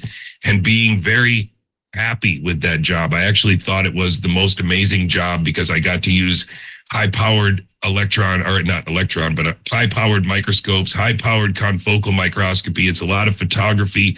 It's a lot of, of high precision measurements. It's a lot of very interesting things that include surgery and all this other stuff that you get to do. And so it's a really wonderful pursuit because you really are monastery style focused on a question. But now the question becomes is that the right question? Are you pursuing uh, an avenue which is expanding our understanding of of who we are as a species? And I believed personally what I was doing in neuroscience was doing that, but I also was keenly aware that there were many, many, many avenues of investigation that were not doing that, and not just in neuroscience, but across the board in the biological sciences in general. And that's really um, the unique perspective I think I bring to this is that I've had my my feet on the floor of a laboratory where you know grant money is important for a very long time. I've watched how this what this does to intelligent people and how how rewarding it feels for them to succeed in this environment, but also how how isolating it is and how how uh, how it it takes away their the the power that they would have as a leader in their in their community for example. Uh, uh, most of these people I, i'm just babbling here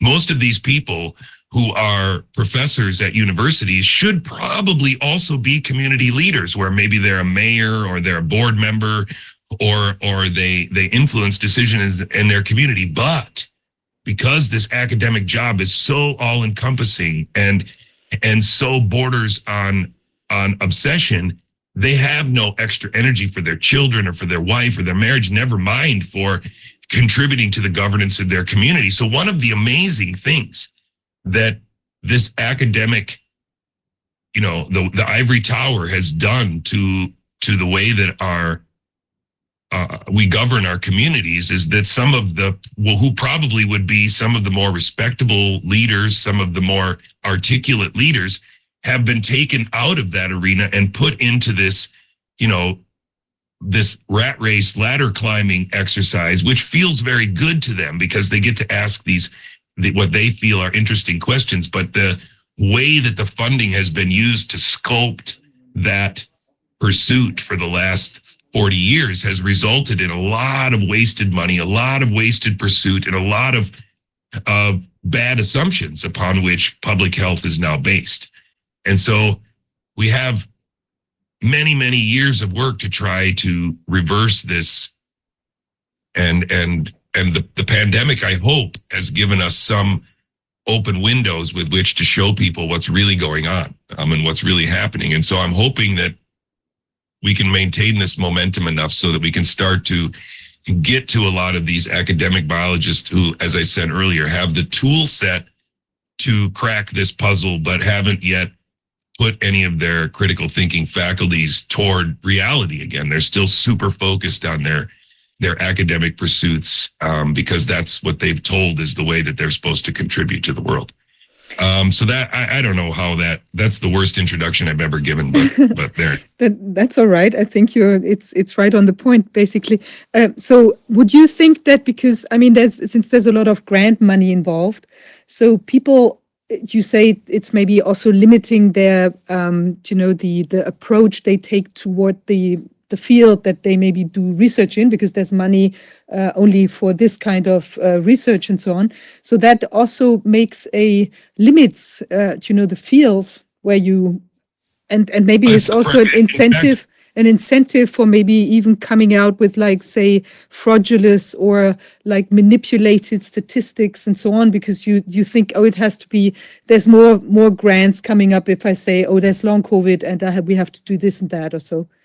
So that's also Um, a distortion, it's a- basically. it's definitely spot on. I think that that that I can give you several examples where this is actually the primary mechanism by which these these idea spaces are are sculpted. And so one example might be the genetic causes of autism. If you fund 1 billion dollars to investigate genetic correlations with autism and you you you use these grants to do a couple different things. Number one, you use these grants to tell people like me what the right question to ask is. Now, if I'm an academic biologist, I need to find money.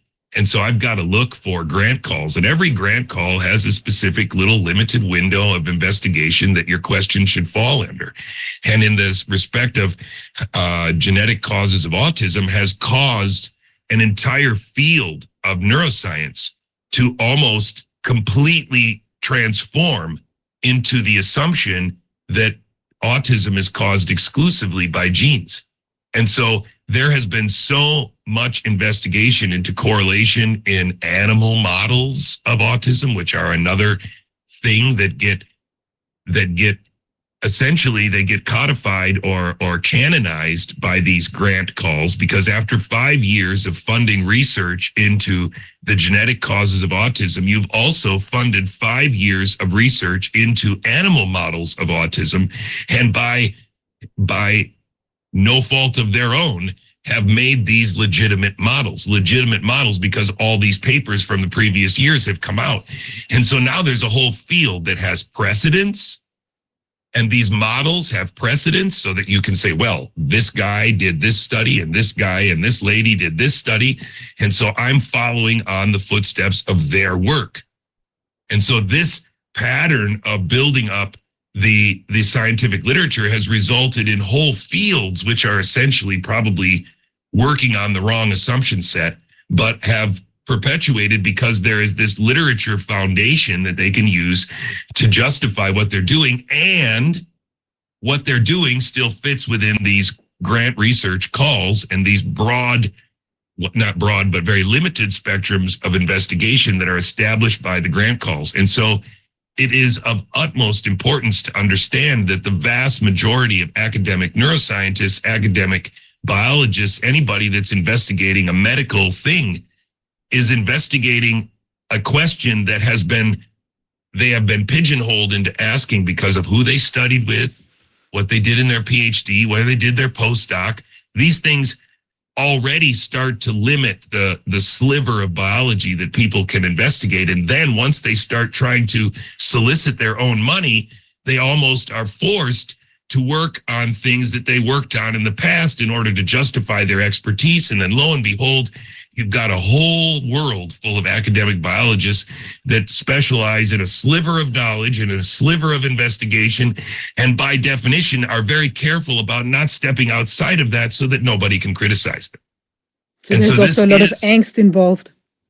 Absolutely, there is. And in fact, that's a lot of how these fields work is that you become an expert in your subfield of this subfield, and then everybody cites you and they need to cite that thing, but they don't investigate it because they they know that you're doing it.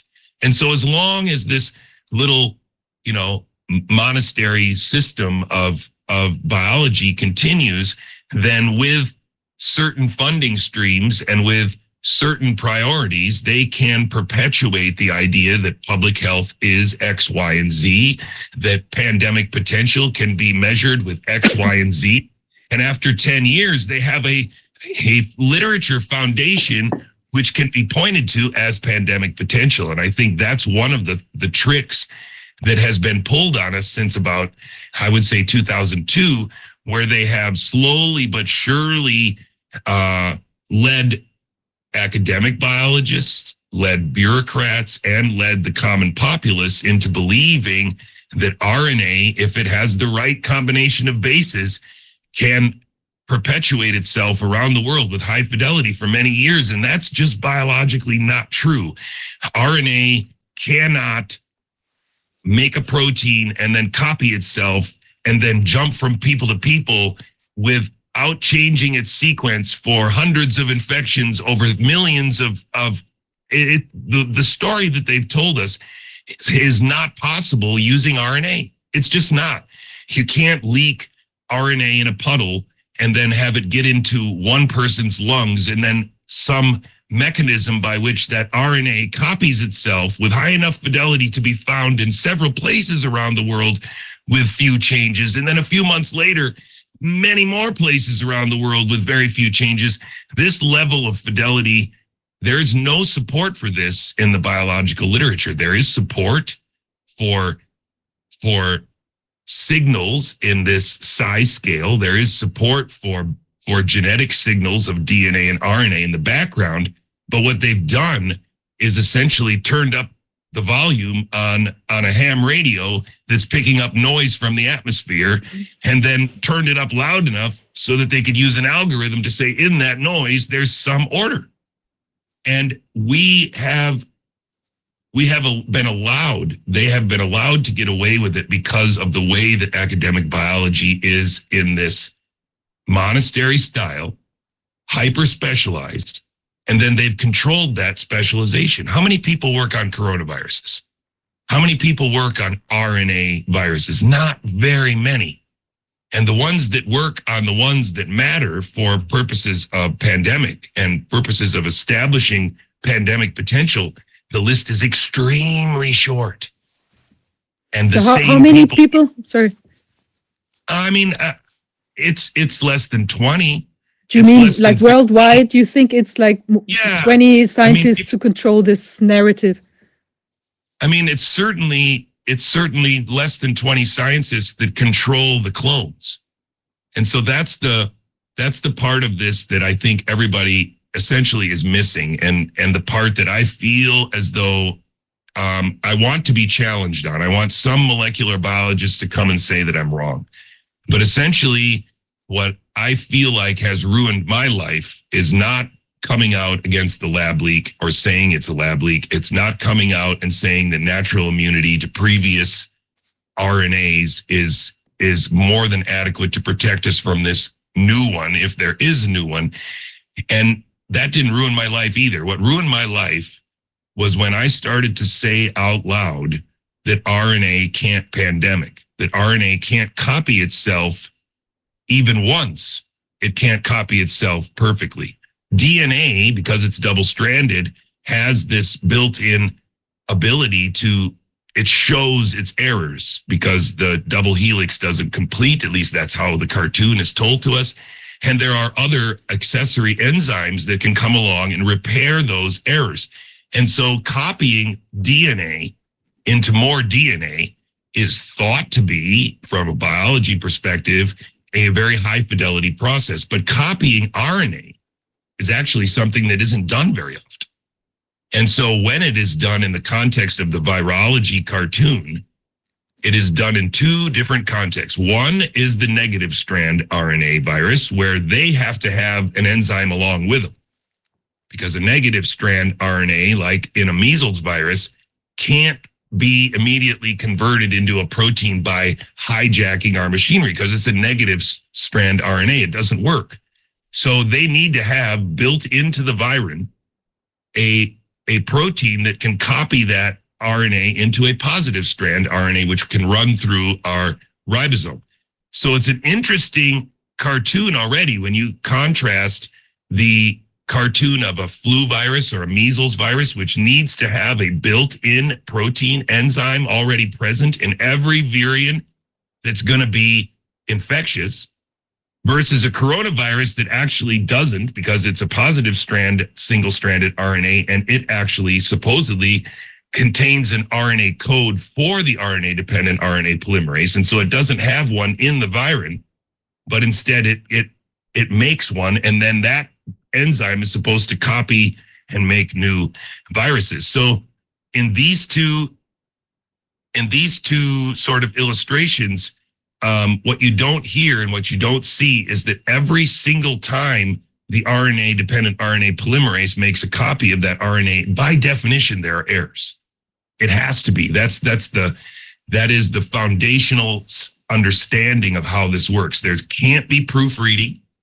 There is a accessory protein called exon XON um, that supposedly can increase the fidelity of coronavirus genome replication, but it it's not proofreading. It can't be proofreading because there's no there's a very it's not even really well understood whether there's ever a double-stranded RNA uh, moment during the copying of the RNA in these things because we don't understand very well how this works. But the point would be that what they have described to us is a phenomenon where an RNA with a 30,000 base pair genome could be found in Iran, in Wuhan, in Washington state, and in Italy.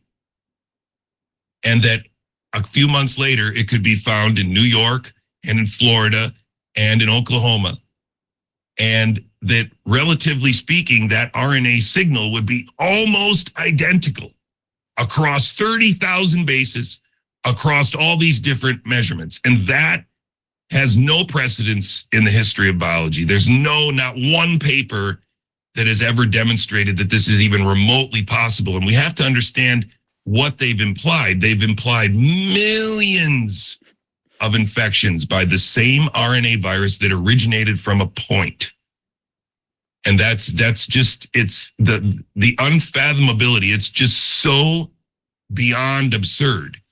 And then the spectacular commitment to this is what happened um le- it, it just reveals the the the the thing for what it is. And so here's where we go full circle then. I apologize. I almost lost track of my thoughts.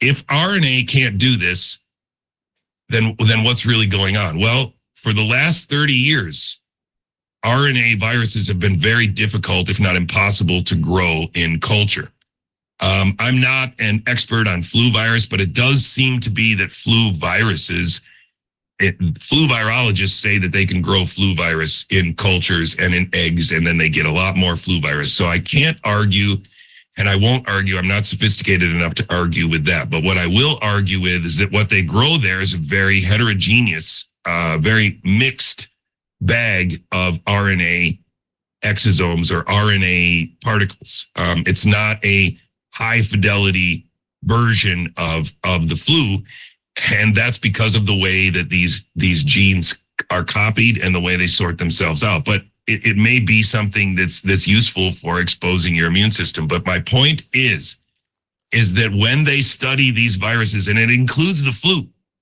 that a very standard procedure for these RNA signals is to convert them to DNA so that you can always go back to that sequence. And why is that important? Well, because it's not natural. If you sample whatever these RNA signals are from a bat or from a pangolin, you are basically using a very tiny PCR amplicon to be a flag for the existence of what you assume to be a 30,000 base pair genome. Once you get that very small amplicon flag, you say, oh, yeah, there it is. And so then you use a fishing method to turn up the noise. And then you look for a signal that fits a preconceived notion of what a coronavirus is. When you find it, you can't do anything about it. You can't grow that in a dish. You can't put it in a cell culture and grow enough of it to send all around the world because that's really not how they work. And instead, and they're trying to blame it on Ralph Barrett, but I think that's a little bit of a, a fudge in the sense of this molecular biology has been around for a very long time and applying it to these particular sequences is not that big a deal. We have known how to take different RNA, uh, DNA pieces and stitch them together using endonucleases. We've known this for a very long time. Uh, molecular biologists have been putting together, you know, different sequences of DNA for decades now. And so using this to make a 30,000 base pair genome of a coronavirus and then grow a lot of that DNA is a very normal baking procedure in in pharmaceutical companies when they make antibodies. Uh, they have to do a very similar thing. Um, the, making biologic oftentimes involves making a DNA construct and then the protein comes from it. But the intermediate there is an RNA. And so the way that they've made this shot for everybody, the transfection shot, is just simply a bacterial culture that, that makes the DNA, and the DNA is is they lyse the culture, they take the DNA out, and then they put a an RNA polymerase on it. They make the RNA, they purify the RNA as best they can, and then they in, they injected that into people after they combined it with a lipid nanoparticle. The point is, is that the only way, the only way they've been able to study coronavirus is if they start from a DNA construct that they make RNA clones from. And so all of these papers that have ever studied SARS-1, for example, you can look this up. A lot of these papers start with SARS urbani. SARS urbani is a sequence of SARS-1 taken from a guy named Urbani in 2003 or 2002, and they constructed a DNA clone of it. And then they generated RNA from that DNA clone. And now, if you think very carefully about what happens when the natural virus is put into a cell culture, or natural virus is sampled in nature, you have an RNA that's being copied by an RNA polymerase. When they make clones, they have a DNA that's being translated into RNA by an RNA polymerase, not an RNA dependent RNA polymerase, but an RNA polymerase that's designed to work or has evolved to work from DNA to RNA.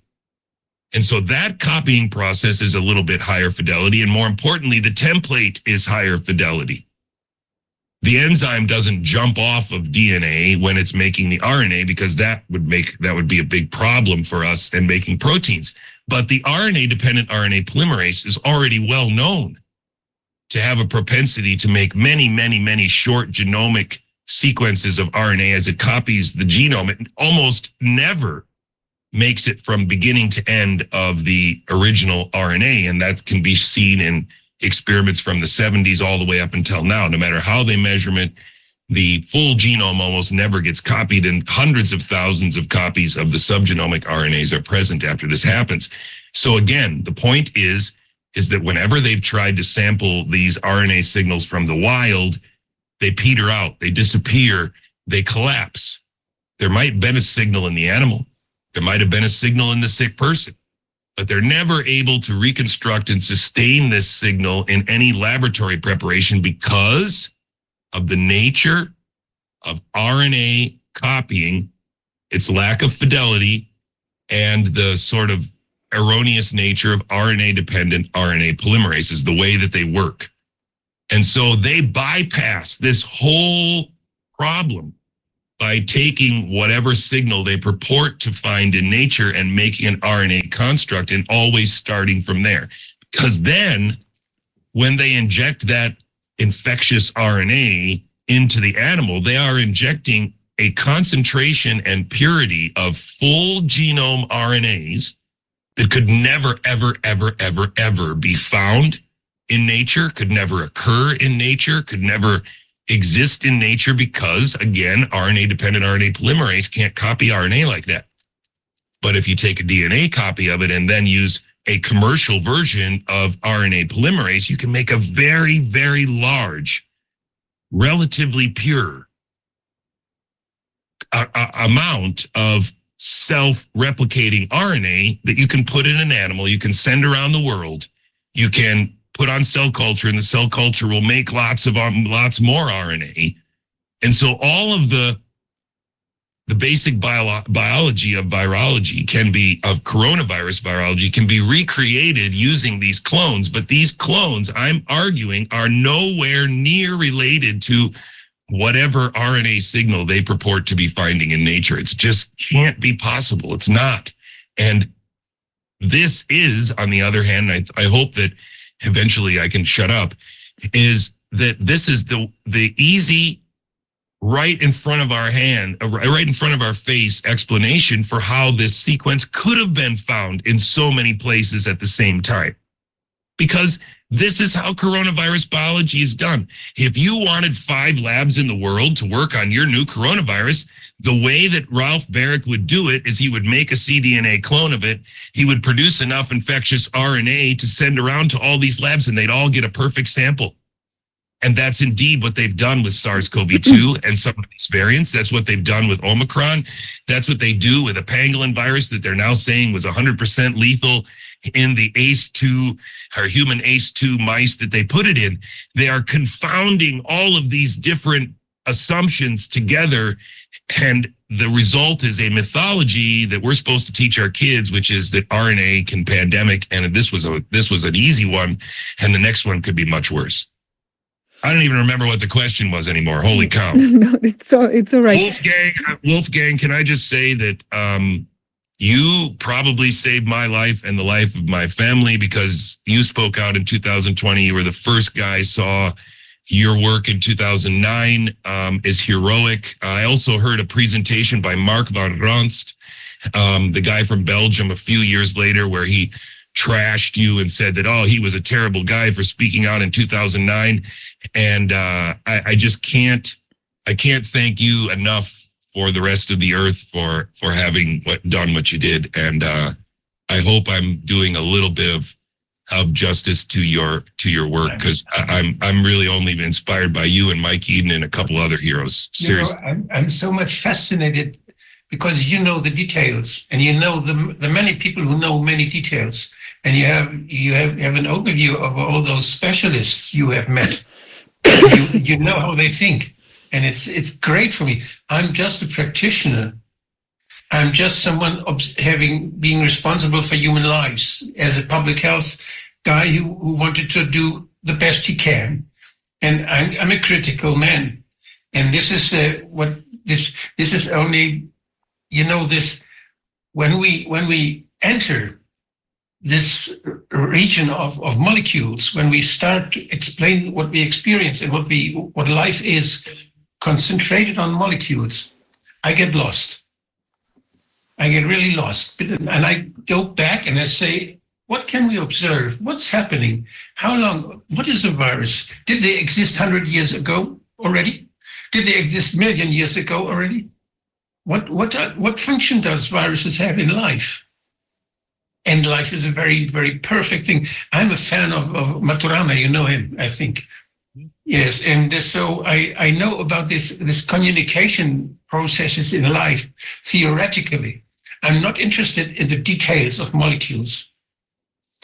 I cannot manage, it's too much. But I, I think it's there is life is so much more clever than than than human be than only human beings can be. So we we you said something very, very important for me. This was a gift already. You said the in, irreducible complexity of life. This is what you said. And I think this is a great word. And if you think this irreduci- irreducibility of complexity, we, we just have to step back and have to, why do we, what do we need for having a good life? What do we need? Do we need all those, those details? Can we ever manage? What is with artificial intelligence? well, it's not arti- it's artificial, it's done by man. This is artificial. And this those weak part of biology, like we are human human beings, is a, some very small part of biology. We live. When I look out of the window, there is a, there is the sea, there is the trees, there is so many living varieties. I will never catch. I will never understand. And we are just we just go to work. We just learn something. We use this something. We have our attention, and uh, you, this makes this makes me be very uh, take back my my I don't know. How do you say? I'm I'm cautious that I, I don't I don't know so much, but I know there is there is something very well functioning, and when we think we can make it better, we do many mistakes for sure. Oh yes, and I think that's that's a perfect segue into what I was going to say is that you know I've been trying to come up with a few messages that that that non-biologists can understand and and one of the ones that I think is resonating with a lot of people right now is uh, intramuscular injection of any combination of substances with the intent of augmenting the immune system is dumb. And the reason why I love that phrase so much is because it gets back to the idea of what they are implying when they say that they can give you know 30 injections to my kid before age six months and they are implying that this incredibly complex irreducibly complex system that is the immune system has sufficiently understood that they can put a combination of things in and up the muscle of your child to augment that system. And that is the level of, of Crazy. of audacity there and and arrogance is really extraordinary but that's really where we are right now.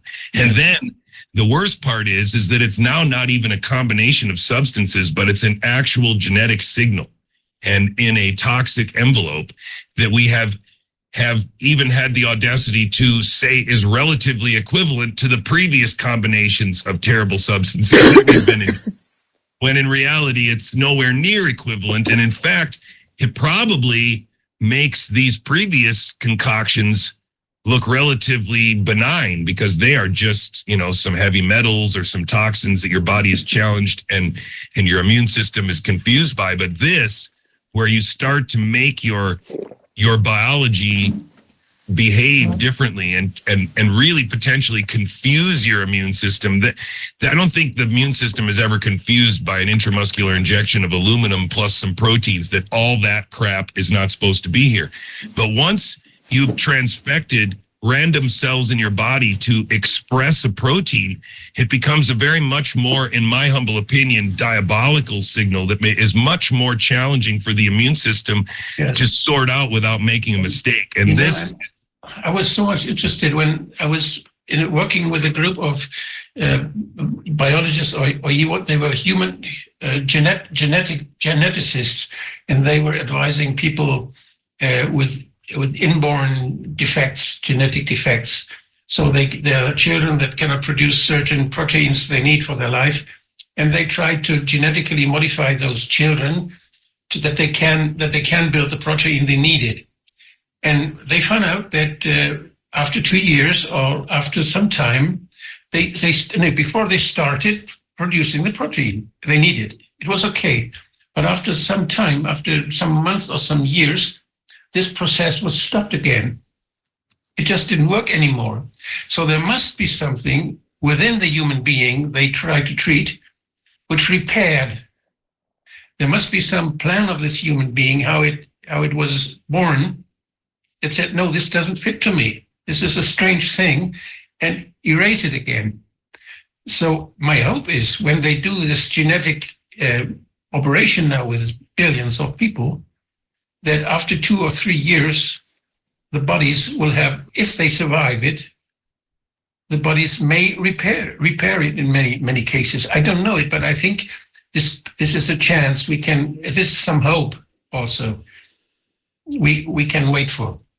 Yeah, I I, I am I'm cautiously optimistic myself. Um, I'm also cautiously optimistic that the people that did this were aware, um, at least vaguely aware of the potential advantage they could gain if they put some placebo doses out there, so that so that the so that the populace would be fooled into believing that the safety was was higher than it was. And so I think there are a number of possible ways that that this this technology and I, I do think that's one of the things we have to acknowledge is that there was a concerted effort to um, bamboozle much of the free world into believing that transfection has been proven to be useful and that now we just have to figure out what protein and and how exactly to do it maybe we need a better lipid nanoparticle or maybe we need to inhale some of these things but the basic methodology is on TV already checked out and is already a miracle. And this,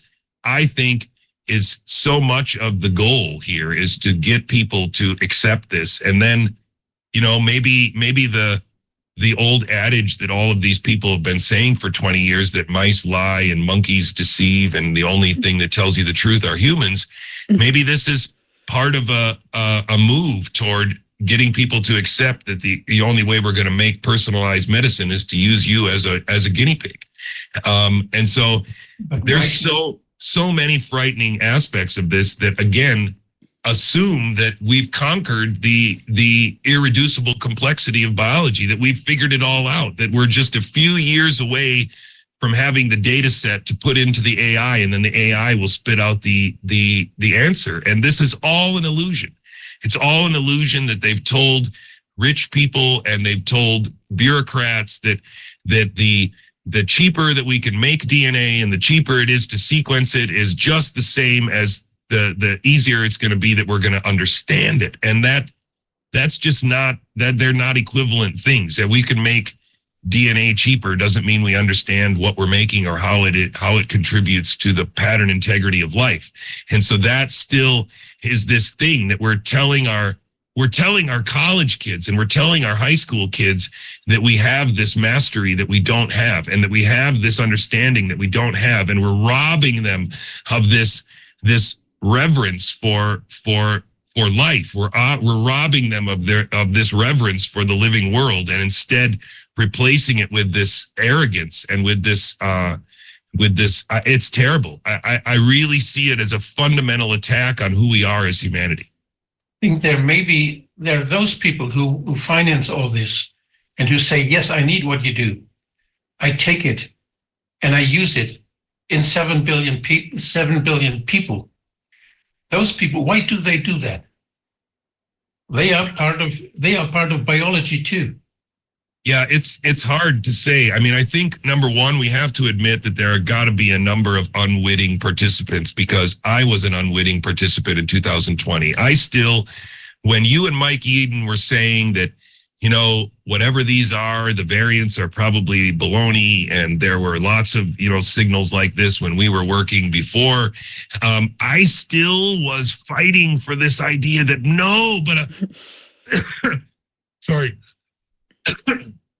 A laboratory virus could have heretofore unseen possibilities. And a laboratory virus could be much more infectious because it's got a furin cleavage site and so i was totally fooled i totally bought in to the idea that they were covering something up and that because it was a laboratory virus that it could potentially have biology that wasn't natural and that idea sucked me in and sucked a lot of people in. And I think that's was intentional because that scared people into taking something that they otherwise would have never taken. Mhm. And here we are 3 years later and I'm I'm really late to the party. Like you and Mike had seen through it already in 2020 and You I know, it's not so difficult to see it when you when you have a I, I was very impressed by a map where I could see a 24 hours uh, short where all the airplanes were yellow points driving around the world with 10 million passengers a day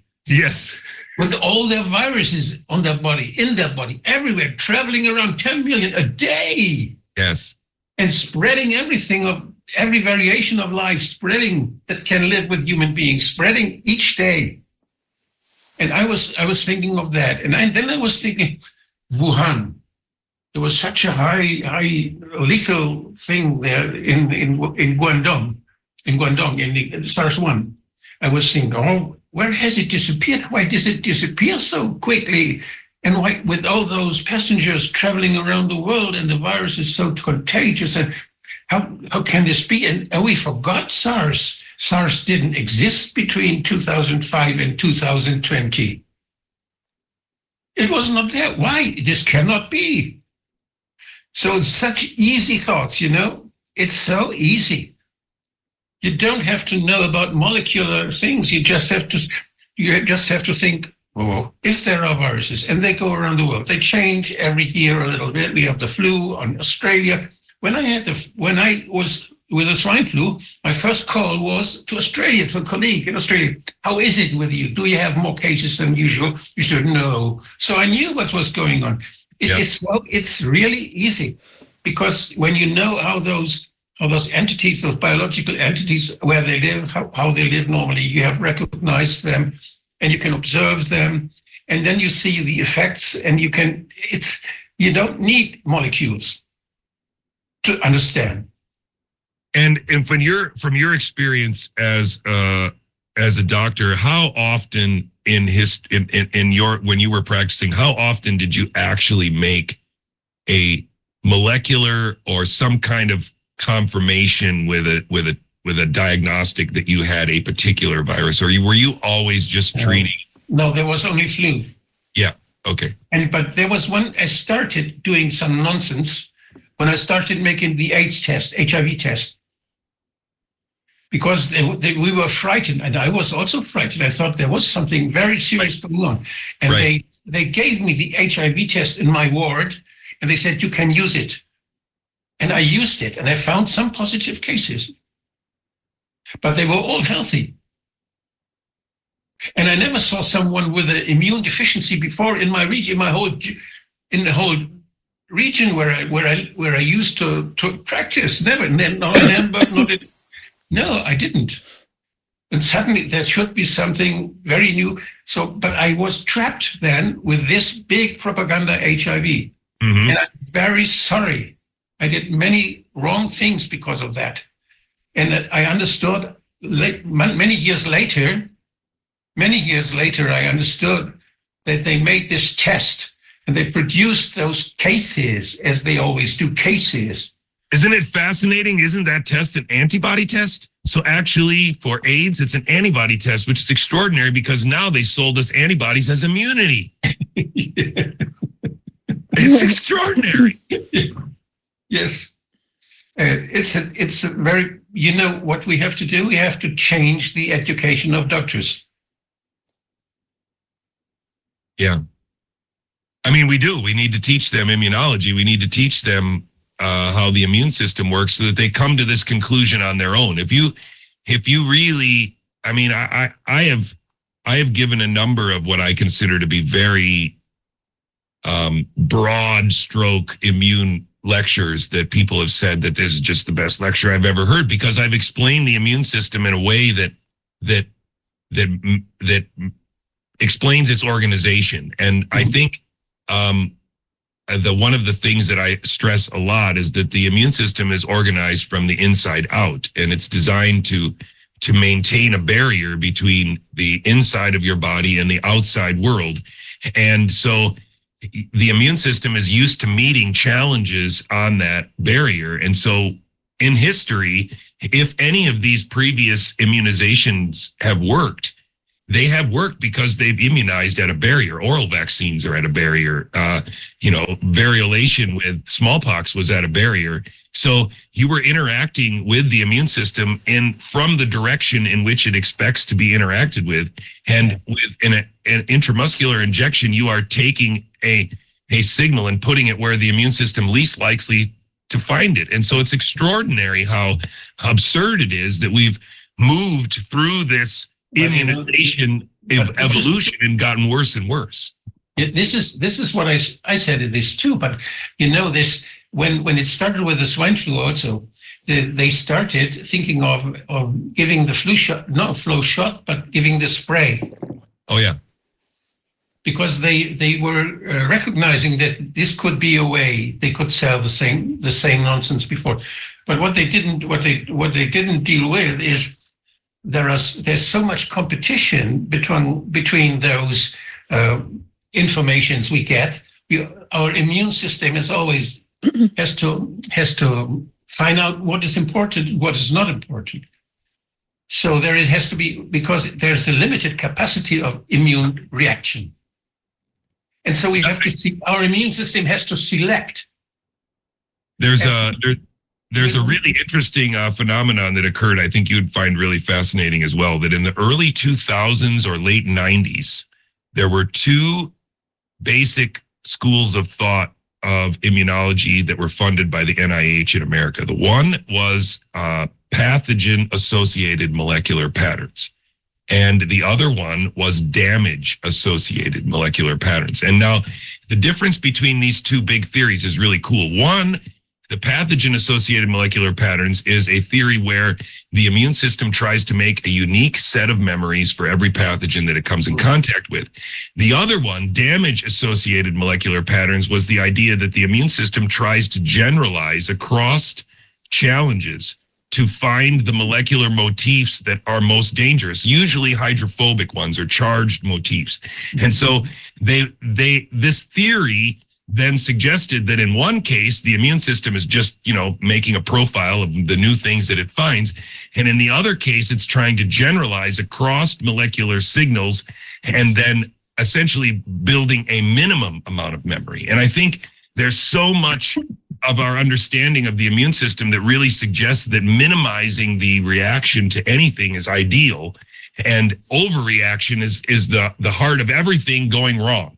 And so interestingly enough we were talking about this an hour ago the funding for damage associated molecular pattern investigation is gone it Oh. disappeared in 2005 there is no funding of that that idea anymore it is exclusively pathogen associated molecular patterns or specific memory, which of course means that you need specific vaccines for every specific challenge. And that's But the you know why? You, you can have a patent on, on viruses. You can have a, and you can't have a patent on, on the choice of your immune system. Yeah. It's extraordinary, man, because we've really, I think this has exposed a very big scam that we've all been under the the enchantment of for a very long time. And so we can all just be very humble and say we didn't get it for a long time and just pull ourselves out. Our discussion that reminds me of, of, of something when we were discussing about uh, transplantation law in Germany. There were always those people who said, the brain, this is our identity. This is what we are, the brain. They said, if the brain is dead, you can take everything because then the guy is dead. And I always think, no, there's something more complicated, more identity, much more identity. What I am is much more my immune system than my brain. So my this is this discussion is it has so many consequences, consequences in regulation in human in what we think what is what is the the dignity of man. So all this all these values our society is based on is based on pictures. And this picture with the brain as uh, in our thoughts is the thing we we the, which makes us the most. And there is this other thing, this which it makes us much more humble because the immune system is something you find everywhere in nature.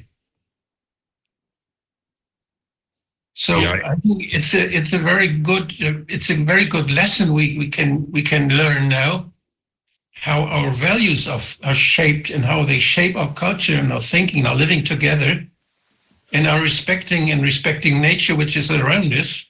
So I think there is a it's a big chance now for for developing new ideas.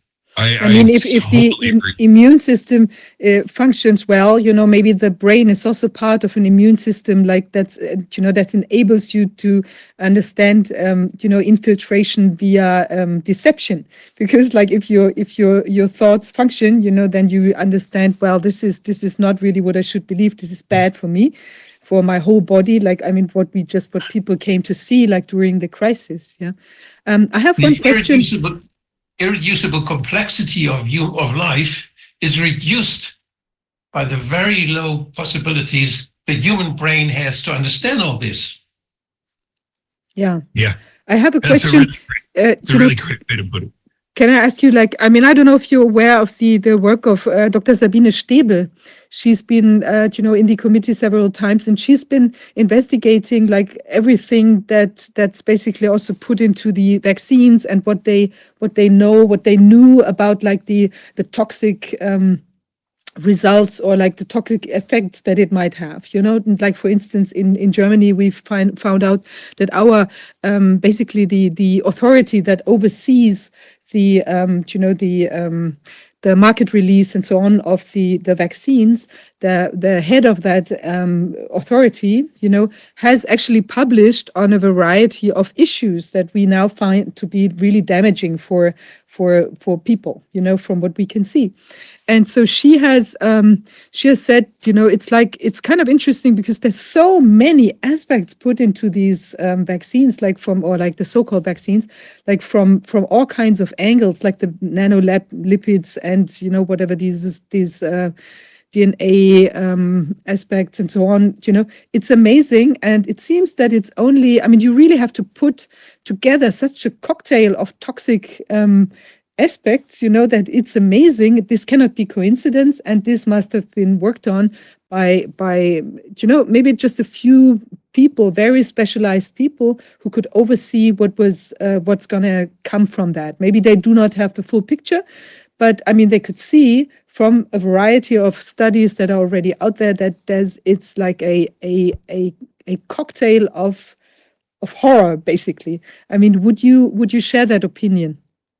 Um, I would, um, I would share uh, a little bit expanded opinion in the sense that I think that this this operation was so diabolical um, that they have they have planned already from the very beginning to tell us a biological narrative about a gain of function virus that actually includes specifically a gain of function protein with lots of little intricate things that have been inserted in it by really master chefs of of virology and that protein is what we serendipitously decided to transfect into everyone's body. And so this story was not just by accident. This story allows the confounding of the biological effects of the spike protein with the biological effects of transfection. And i think more than anything, we need to understand that biologically, this is a disingenuous connection that was put there on purpose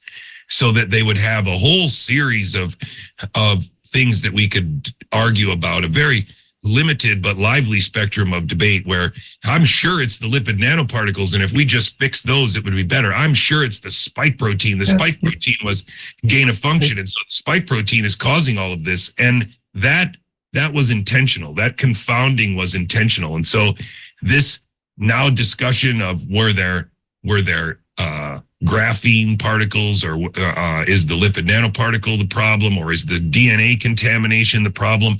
I assure you that if the lipid nanoparticles were perfect and the spike protein was perfect and everything was made to the finest of standards, transfection would still be wholly inappropriate for healthy humans. That's where we are.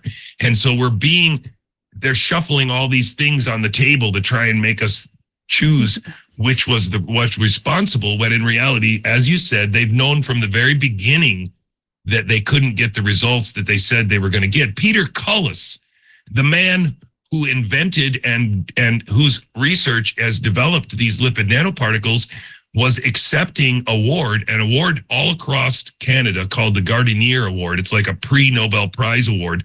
And he was touring Canada giving lectures about the lipid nanoparticles and about how exciting it was that there was soon going to be a Nobel Prize and maybe they would get it. And he admitted that he killed the career of five postdocs that he tried to get them to figure out how to target the lipid nanoparticles to a particular place in the body. And five postdocs never figured it out. And the fifth one insisted that she do something else, otherwise, she was going to quit. And he made a joke about that on stage in 2022, knowing that a billion people had been injected with a lipid nanoparticle that they were told would stay in the muscle and could disappear in a few weeks. That's extraordinary because they burnt they burnt uh, Byron Bridle's career, and he revealed that information from a FOIA request from Japan. They burnt his career only a year and a half later to have the inventor of the frickin' technology go on stage and say it out loud. And they didn't burn his career. They didn't throw him out of the university for admitting it, but he admitted it on stage. That's where we are. It's extraordinary. It is really extraordinary. It's all there for this the the learning and the knowing. And it's now just a question of getting people to raise their chin off of their desk and put their phone down and understand that that yeah, we have really been deceived in a major way. And I really think it's important to understand that their goal is for us to teach this to our children. They don't Yes, care. and we have we have to understand that this goes already for 50 years. Yes, absolutely it does. And only we can save our children because if we don't, our children will grow up having experienced this experienced this pandemic and they're they're done forever. Like it. It's really they call, they call the whole thing pandemic preparedness, Mhm, and they prepared what they call a pandemic. mhm. So it's it's it's uh, no, it's sadistic. It's uh, the the double meaning of pandemic preparedness is very interesting. Mhm. Um, Yeah. c- Can I ask you, like in the beginning, you said that you'd been, after you spoke out and then had these uh, problems with the university and so on, um, you said you were visited by people who uh, who you consider now to be like meddlers.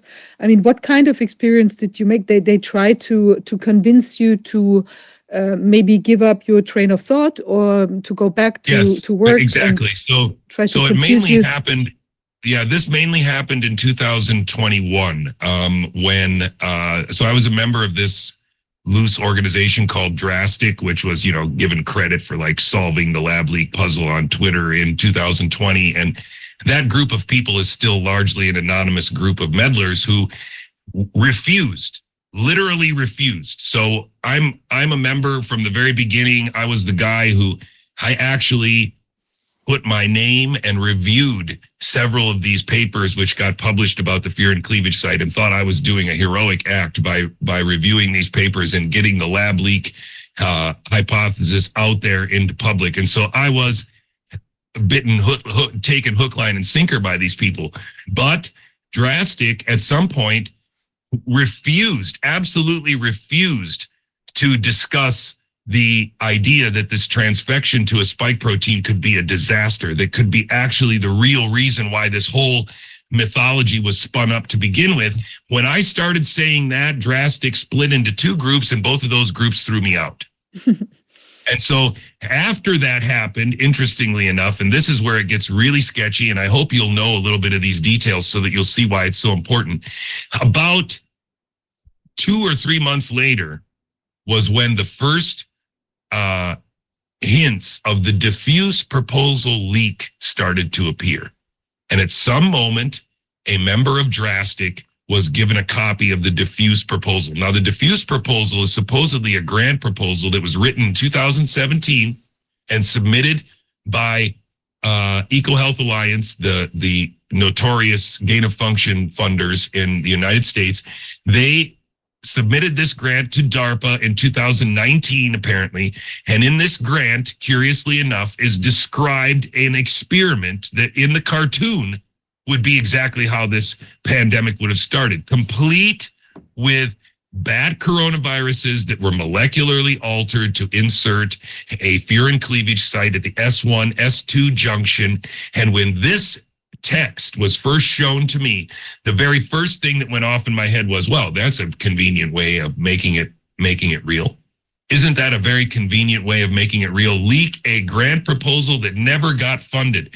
Well, I will tell you that when I ignored that grant proposal, eventually that was intolerable and somebody came to my house and and physically convinced me to join drastic again and to pursue the origin of the virus because they are hiding this lab leak. And so for a few more months I was kind of in this in this hamster wheel again trying to figure out if this diffuse proposal was real, but in reality um, I have now I'm firmly on the side of this being part of this this worst case scenario narrative that they are trying to spin up. And in fact, the diffuse proposal is still being given wood uh, for its fire. There's still people that are doing FOIAs on the diffuse proposal and still doing analysis of the experiments that were proposed in the diffuse proposal, all under the pretense that this text is further evidence that gain of function was happening, that they did it and that they were arrogant about it, and that it will come again. And so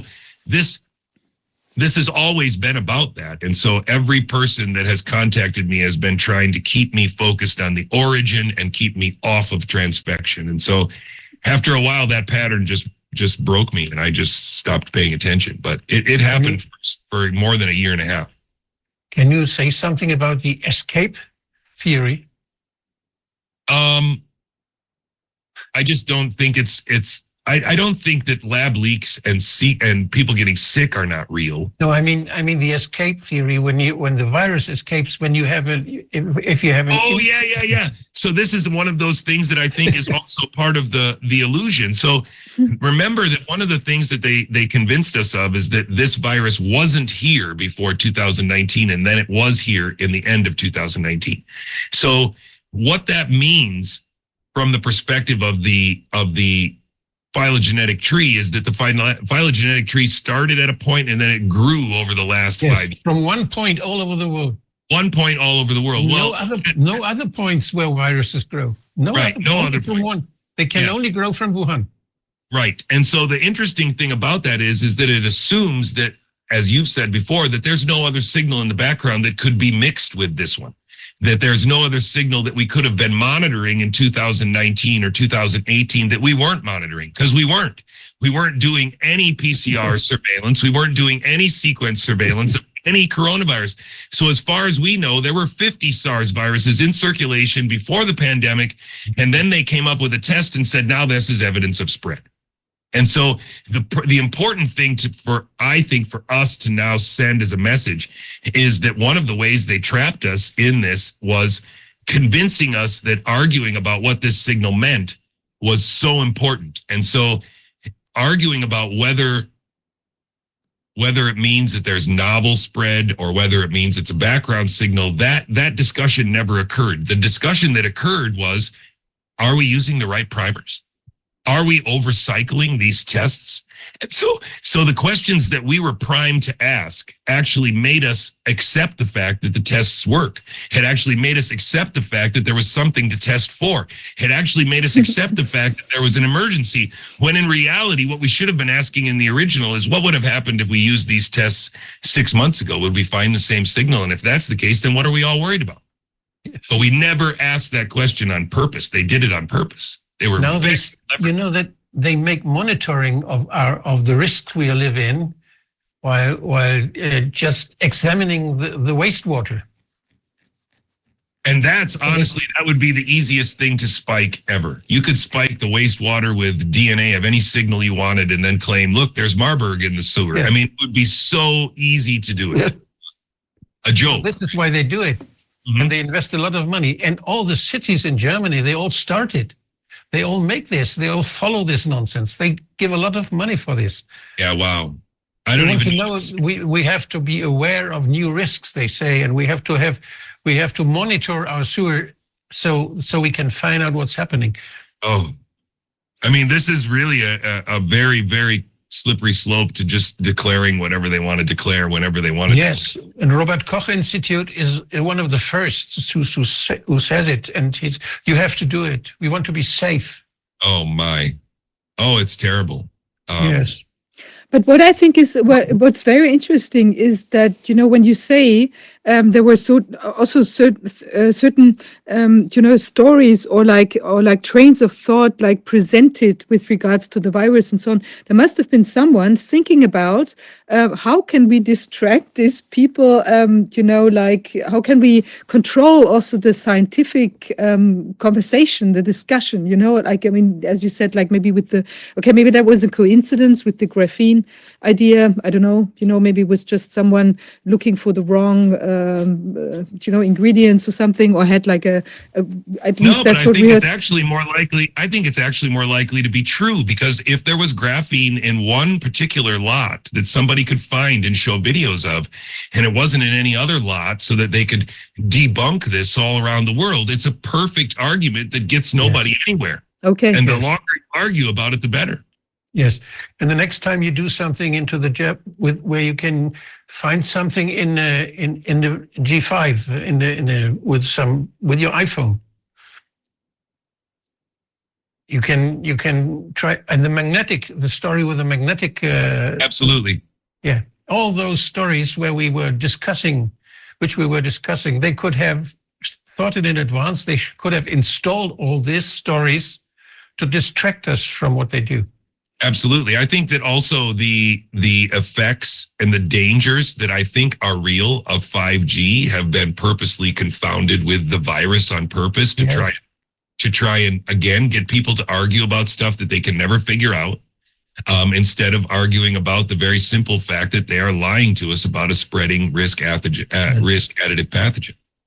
Yep. And everything, uh, those everything which has has the syllable "smart" in front is dangerous.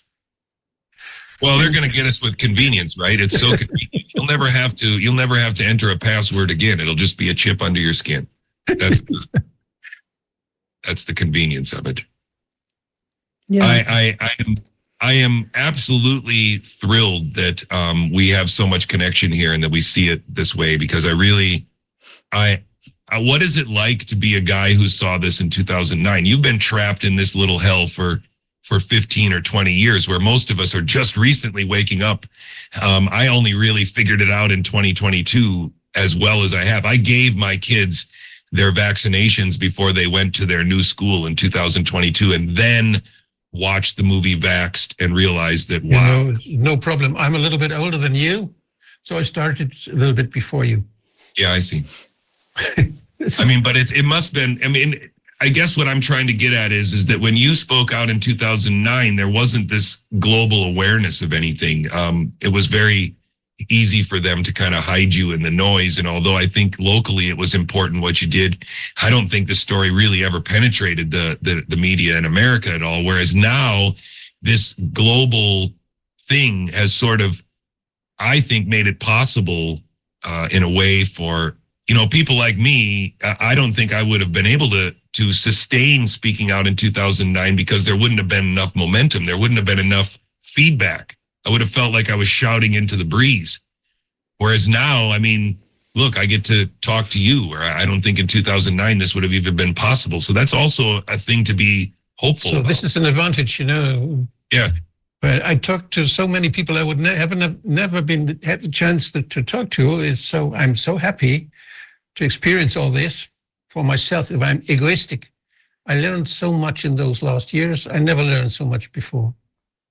Yeah, I think it is really wonderful. I mean, that's definitely one of the the more twisted things about this is is that it has been a superior learning experience indeed. Um, I I haven't uh, loved biology as much as I've loved it in the last three years because I feel like I'm actually I'm actually doing it again. So that's really cool. Um, I'm happy about that. But but it's getting rough. Um, I uh, was working for Children's Health Defense um, for about so I helped Bobby Kennedy with with his with his book about the lab leak, um, and I tried to get a little bit of this biology in there. There's some biology about how RNA can't pandemic in that book, and um, then after the book, I got hired by Children's Health Defense, but I was only working there for six months before they laid me off again, uh, presumably because of the things that I'm still saying. Um, it wasn't really clear exactly why, but um, it's been pretty disappointing because I thought I had kind of a dream job and I'd figured it out and I'd got a better foundation under me and I was going to push forward.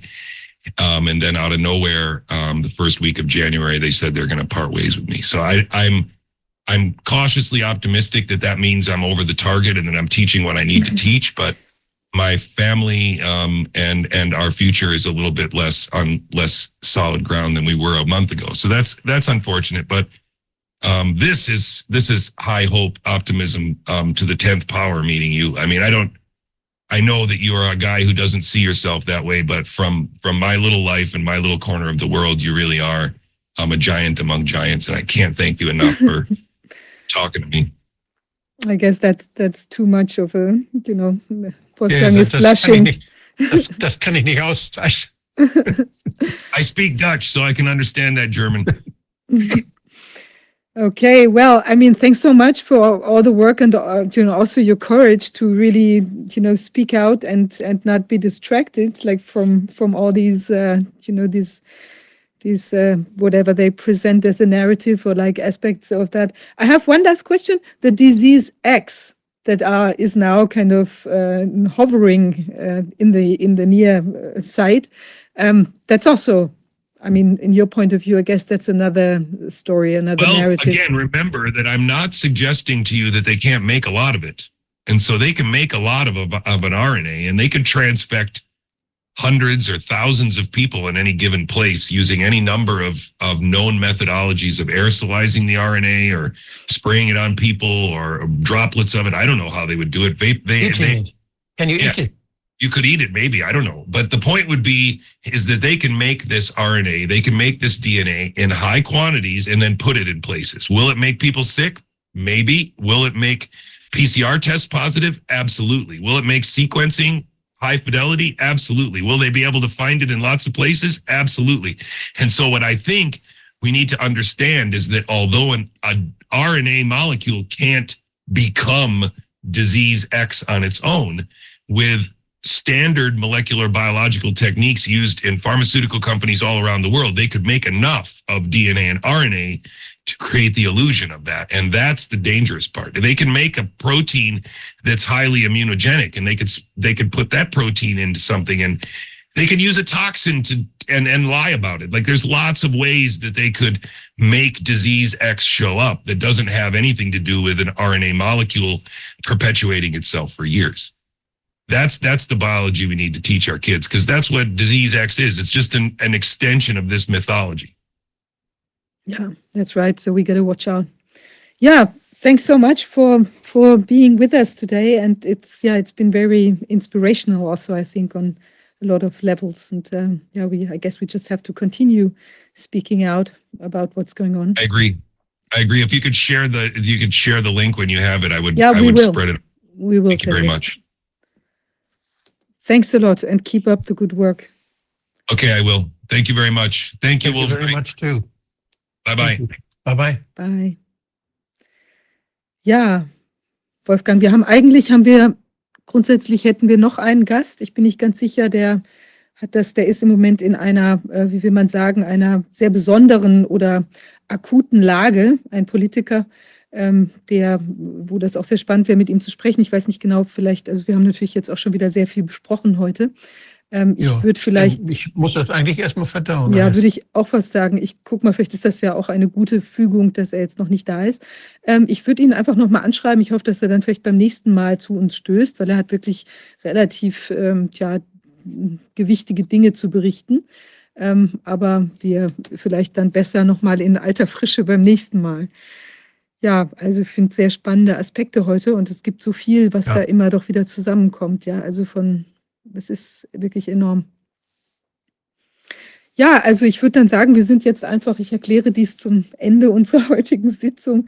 Ähm, es ist, ähm, ja, es ist spannend, wir bleiben dran und ich glaube, es ist auch wirklich sehr wichtig, dass wir gerade jetzt, weil sich ja auch bestimmte Sachen so wieder verdichten als Stories, auch was wir gerade so besprochen haben, nochmal, da muss man wirklich ganz, ganz wachsam bleiben. Und ich denke, dass sich auch, wenn wir nochmal an den Anfang der Sitzung zurückdenken, auch mit Liechtenstein vielleicht auch Möglichkeiten ergeben, auch die Erkenntnisse doch auch in einem anderen Setup auch nochmal irgendwie zusammen zusammenzufassen und eben dafür zu sorgen, dass auch mehr Leute einfach diesen Erkenntnisprozess vielleicht auch in noch einer Art Warp Speed durchmachen können, mit dem wir uns jetzt hier die letzten dreieinhalb Jahre beschäftigt haben und Wolfgang ja noch viel länger mit dem Vorglühen durch die Schweinegrippe. Ja, in diesem Sinne, ähm, wir sind hier auf Ihre Unterstützung angewiesen. Ich hoffe, Sie unterstützen uns auch weiter finanziell, dass wir die Arbeit machen können. Ich denke, das wird noch eine ganz schöne Dynamik werden in diesem Jahr. Da brauchen wir, müssen wir auch wirklich gewappnet sein. Und ja, in diesem Sinne, wir sind am Ende der Sitzung angelangt und ich wünsche allen einen ersprießlichen Freitagabend, ein schönes Wochenende und wir sehen uns dann der nächsten Woche wieder. Bis dahin. Tschüss. Tschüss.